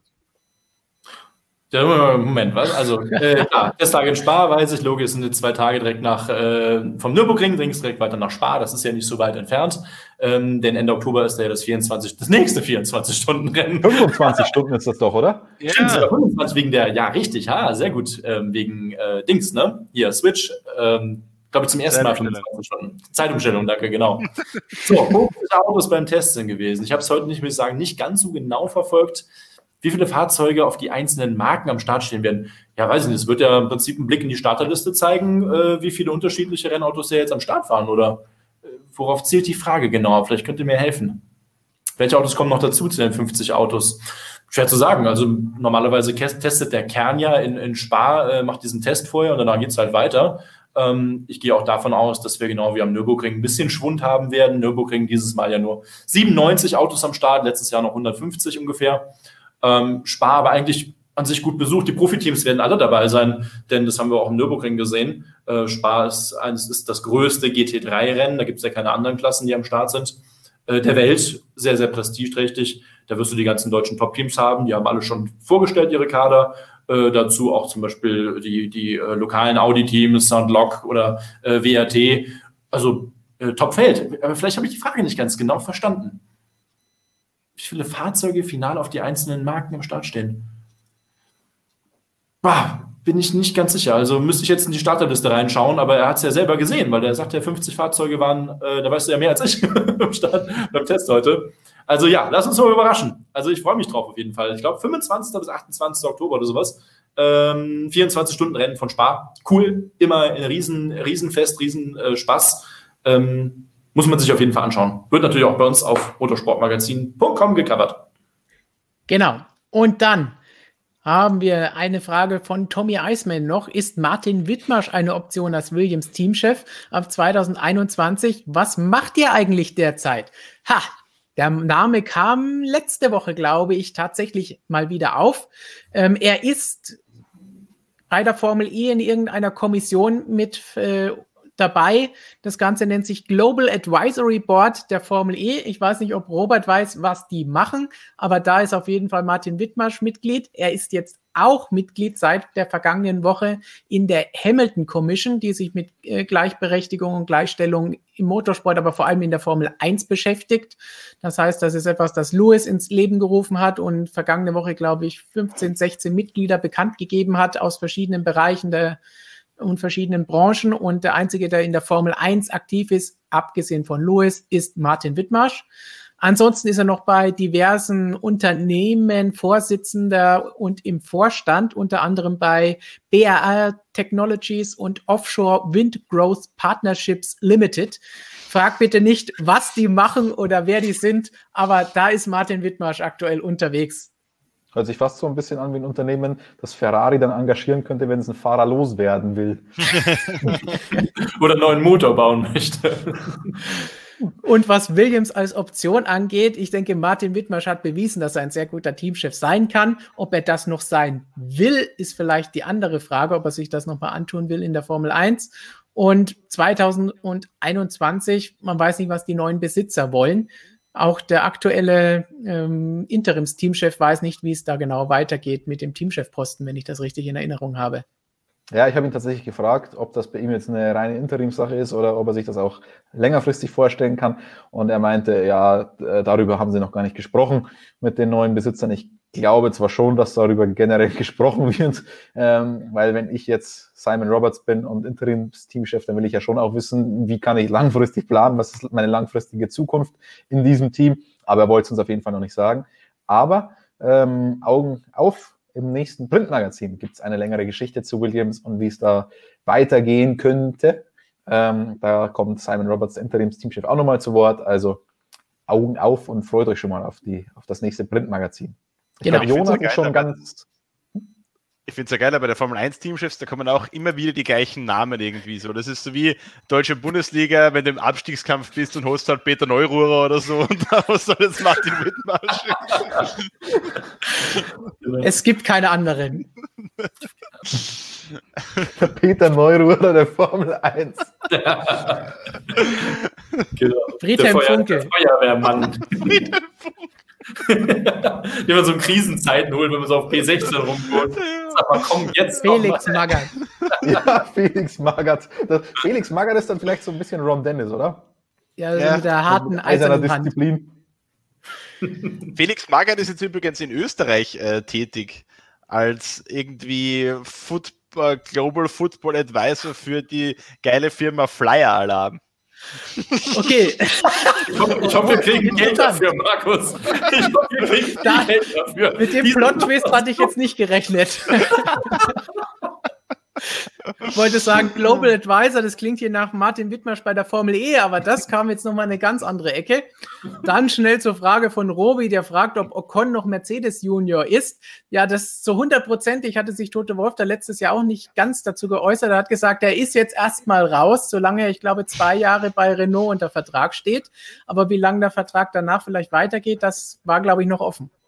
Aber er ist immer noch Mercedes contracted letztendlich. Also ähm, ein bisschen komische Konstellation, aber so ganz raus aus dem Mercedes-Kosmos ist er noch nicht.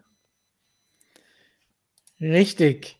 Und dann haben wir noch eine Frage zum Abschluss, die uns Music und More gestellt hat. Vielen Dank für diese Frage. Werden eigentlich Reporter, Journalisten dahingehend gebrieft, was für Fragen sie stellen dürfen? Das geht so ein bisschen in die Richtung, was wir vorhin schon mit Mick hatten.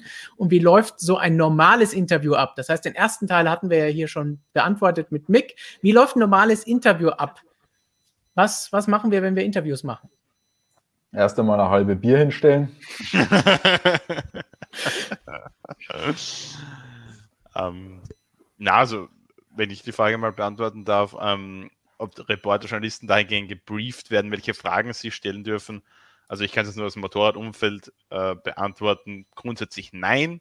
Höchstens mal, es kann sein, dass jetzt irgendein Event von einem Sponsor veranstaltet wird und dass dann der Sponsor halt schon in gewisser Weise irgendwie für seine Produkte werben will oder ich zumindest will, dass die irgendwie vorkommen. Und das dann vielleicht. Alarm. Kein Sponsor von uns. und dass es dann mal vorkommt, dass der ein oder andere Journalist vielleicht sanft darum gebeten wird, doch eine Frage diesbezüglich zu stellen. Aber generell im, im normalen Betrieb äh, gibt es bei uns zumindest überhaupt keine Einschränkungen, was man fragen darf und was nicht denke ja, machen wir weiter hier so in dem, äh, also in dem Bogen dann, ähm, also für den Automobilsport sprechend, also sprich äh, Formel E, DTM und generell alles, was so Langstrecke rumfährt und Autos mit Dach. Also nö, eigentlich nicht. Ähm, nö, das wäre auch ziemlich traurig, wenn irgendein Pressemensch kommen würde und sagen würde, du, jetzt frag dir mal bitte dann und dann und frag ihn mal, warum er eigentlich der beste Teamchef auf der Welt ist und frag ihn mal, warum Motorsport eigentlich ausgerechnet bei uns so günstig ist. Ähm, ich glaube, wenn wir das zustimmen würden, dann würden wir unseren Job falsch machen. Aber es ist natürlich auch nicht so, oh, wir sind die allerletzte Bastion und uns alles völlig egal. Nein, es geht ja auch darum, ein gutes Miteinander zu haben. Zum Beispiel werden wir als Journalisten gelegentlich mal darum gebeten, vorab einen Fragenkatalog durchzuschicken. Das muss man nicht. Es wird darum gebeten. Ähm, das bezieht sich oft, oftmals darauf, in welchen Leveln das sind und ob es da wirklich noch um Motorsport oder zum Beispiel auch um Aktien äh, notierte Unternehmen geht, wo es dann heißt, könnt ihr vielleicht vorher so einen groben Fragenkatalog mal durchschicken, damit wir uns in gewissen Dingen vorbereiten können habe ich zum Beispiel oftmals, je nachdem, worum es geht, kein Problem mit. Das sind oftmals sehr komplexe Themen. Ähm, dann habe ich lieber jemanden, der eine ordentliche Antwort hat, worauf ich dann nachfragen kann, als jemand, der dann sagt, oh, oh, da kein Kommentar. Aber normalerweise sind wir eigentlich schon sehr, sehr frei, während hier gerade die reine Mache-Frau hoffentlich nicht die Tür aufmacht zum Studio. Ich höre sie draußen rumwedeln und wuscheln. Ähm, eigentlich gibt es da keine so großen Beschränkungen. Nein, es ist auch so ein bisschen auch das persönliche äh, Fingerspitzengefühl, gerade bei äh, Mick Schumacher, da haben wir vorhin von gesprochen einfach das Fingerspitzengefühl des Journalisten, was soll er denn jetzt fragen und was nicht. Aber grundsätzlich sind wir dazu natürlich verpflichtet, die richtigen Fragen zu stellen. Also ich handhabe das immer so, ich schicke einen, Frage äh, einen Fragenkatalog durch und stelle dann ganz andere Fragen, um die Leute komplett aus dem Konzept zu bringen. Deswegen ähm, nein, auch keine Interviews mehr. nein, aber ist tatsächlich ziemlich äh, interessantes Thema, weil du musst dich ja schon immer extrem auf den Gegenüber einstellen. Also ich bringe mal als Beispiel, wenn du Dr. Helmut Marko interviewst, musst du das ja komplett anders machen, als wenn du jetzt zum Beispiel einen Andreas Seidel interviewst. Und das macht mir auch richtig Spaß an dem Job, dass man sich da mal komplett unterschiedlich auf die jeweiligen Leute einstellen muss. Oder Nachwuchsfahrer, Lirin Zindeli war jetzt bei uns im Studio. Ähm, die Interviews laufen halt dann komplett anders, je nachdem, wie der Gesprächspartner so drauf ist, ähm, ob man es einfach lässig machen kann, ob man da jetzt den, ich will nicht sagen, dass ich vor manchen Interviewpartnern keinen Respekt habe, aber manche Leute erwarten einfach auch ein bisschen mehr Respekt ähm, im Umgang, ähm, was zum Beispiel, was natürlich auch übers Alter kommt und so weiter. Aber das macht mir extrem viel Spaß und da, das ist auch immer schwierig, wenn man Leute neu kennenlernt, sich da irgendwie dann schnell darauf einzustellen. So, dann hast du eben schon Lirin Sendeli angesprochen. Dann wollen wir doch, wenn wir jetzt schon erklärt haben, wie wir zu unseren Interviews kommen, auch noch schnell verraten, dass ein Interview mit ihm diese Woche hier auf unserem Kanal veröffentlicht wird.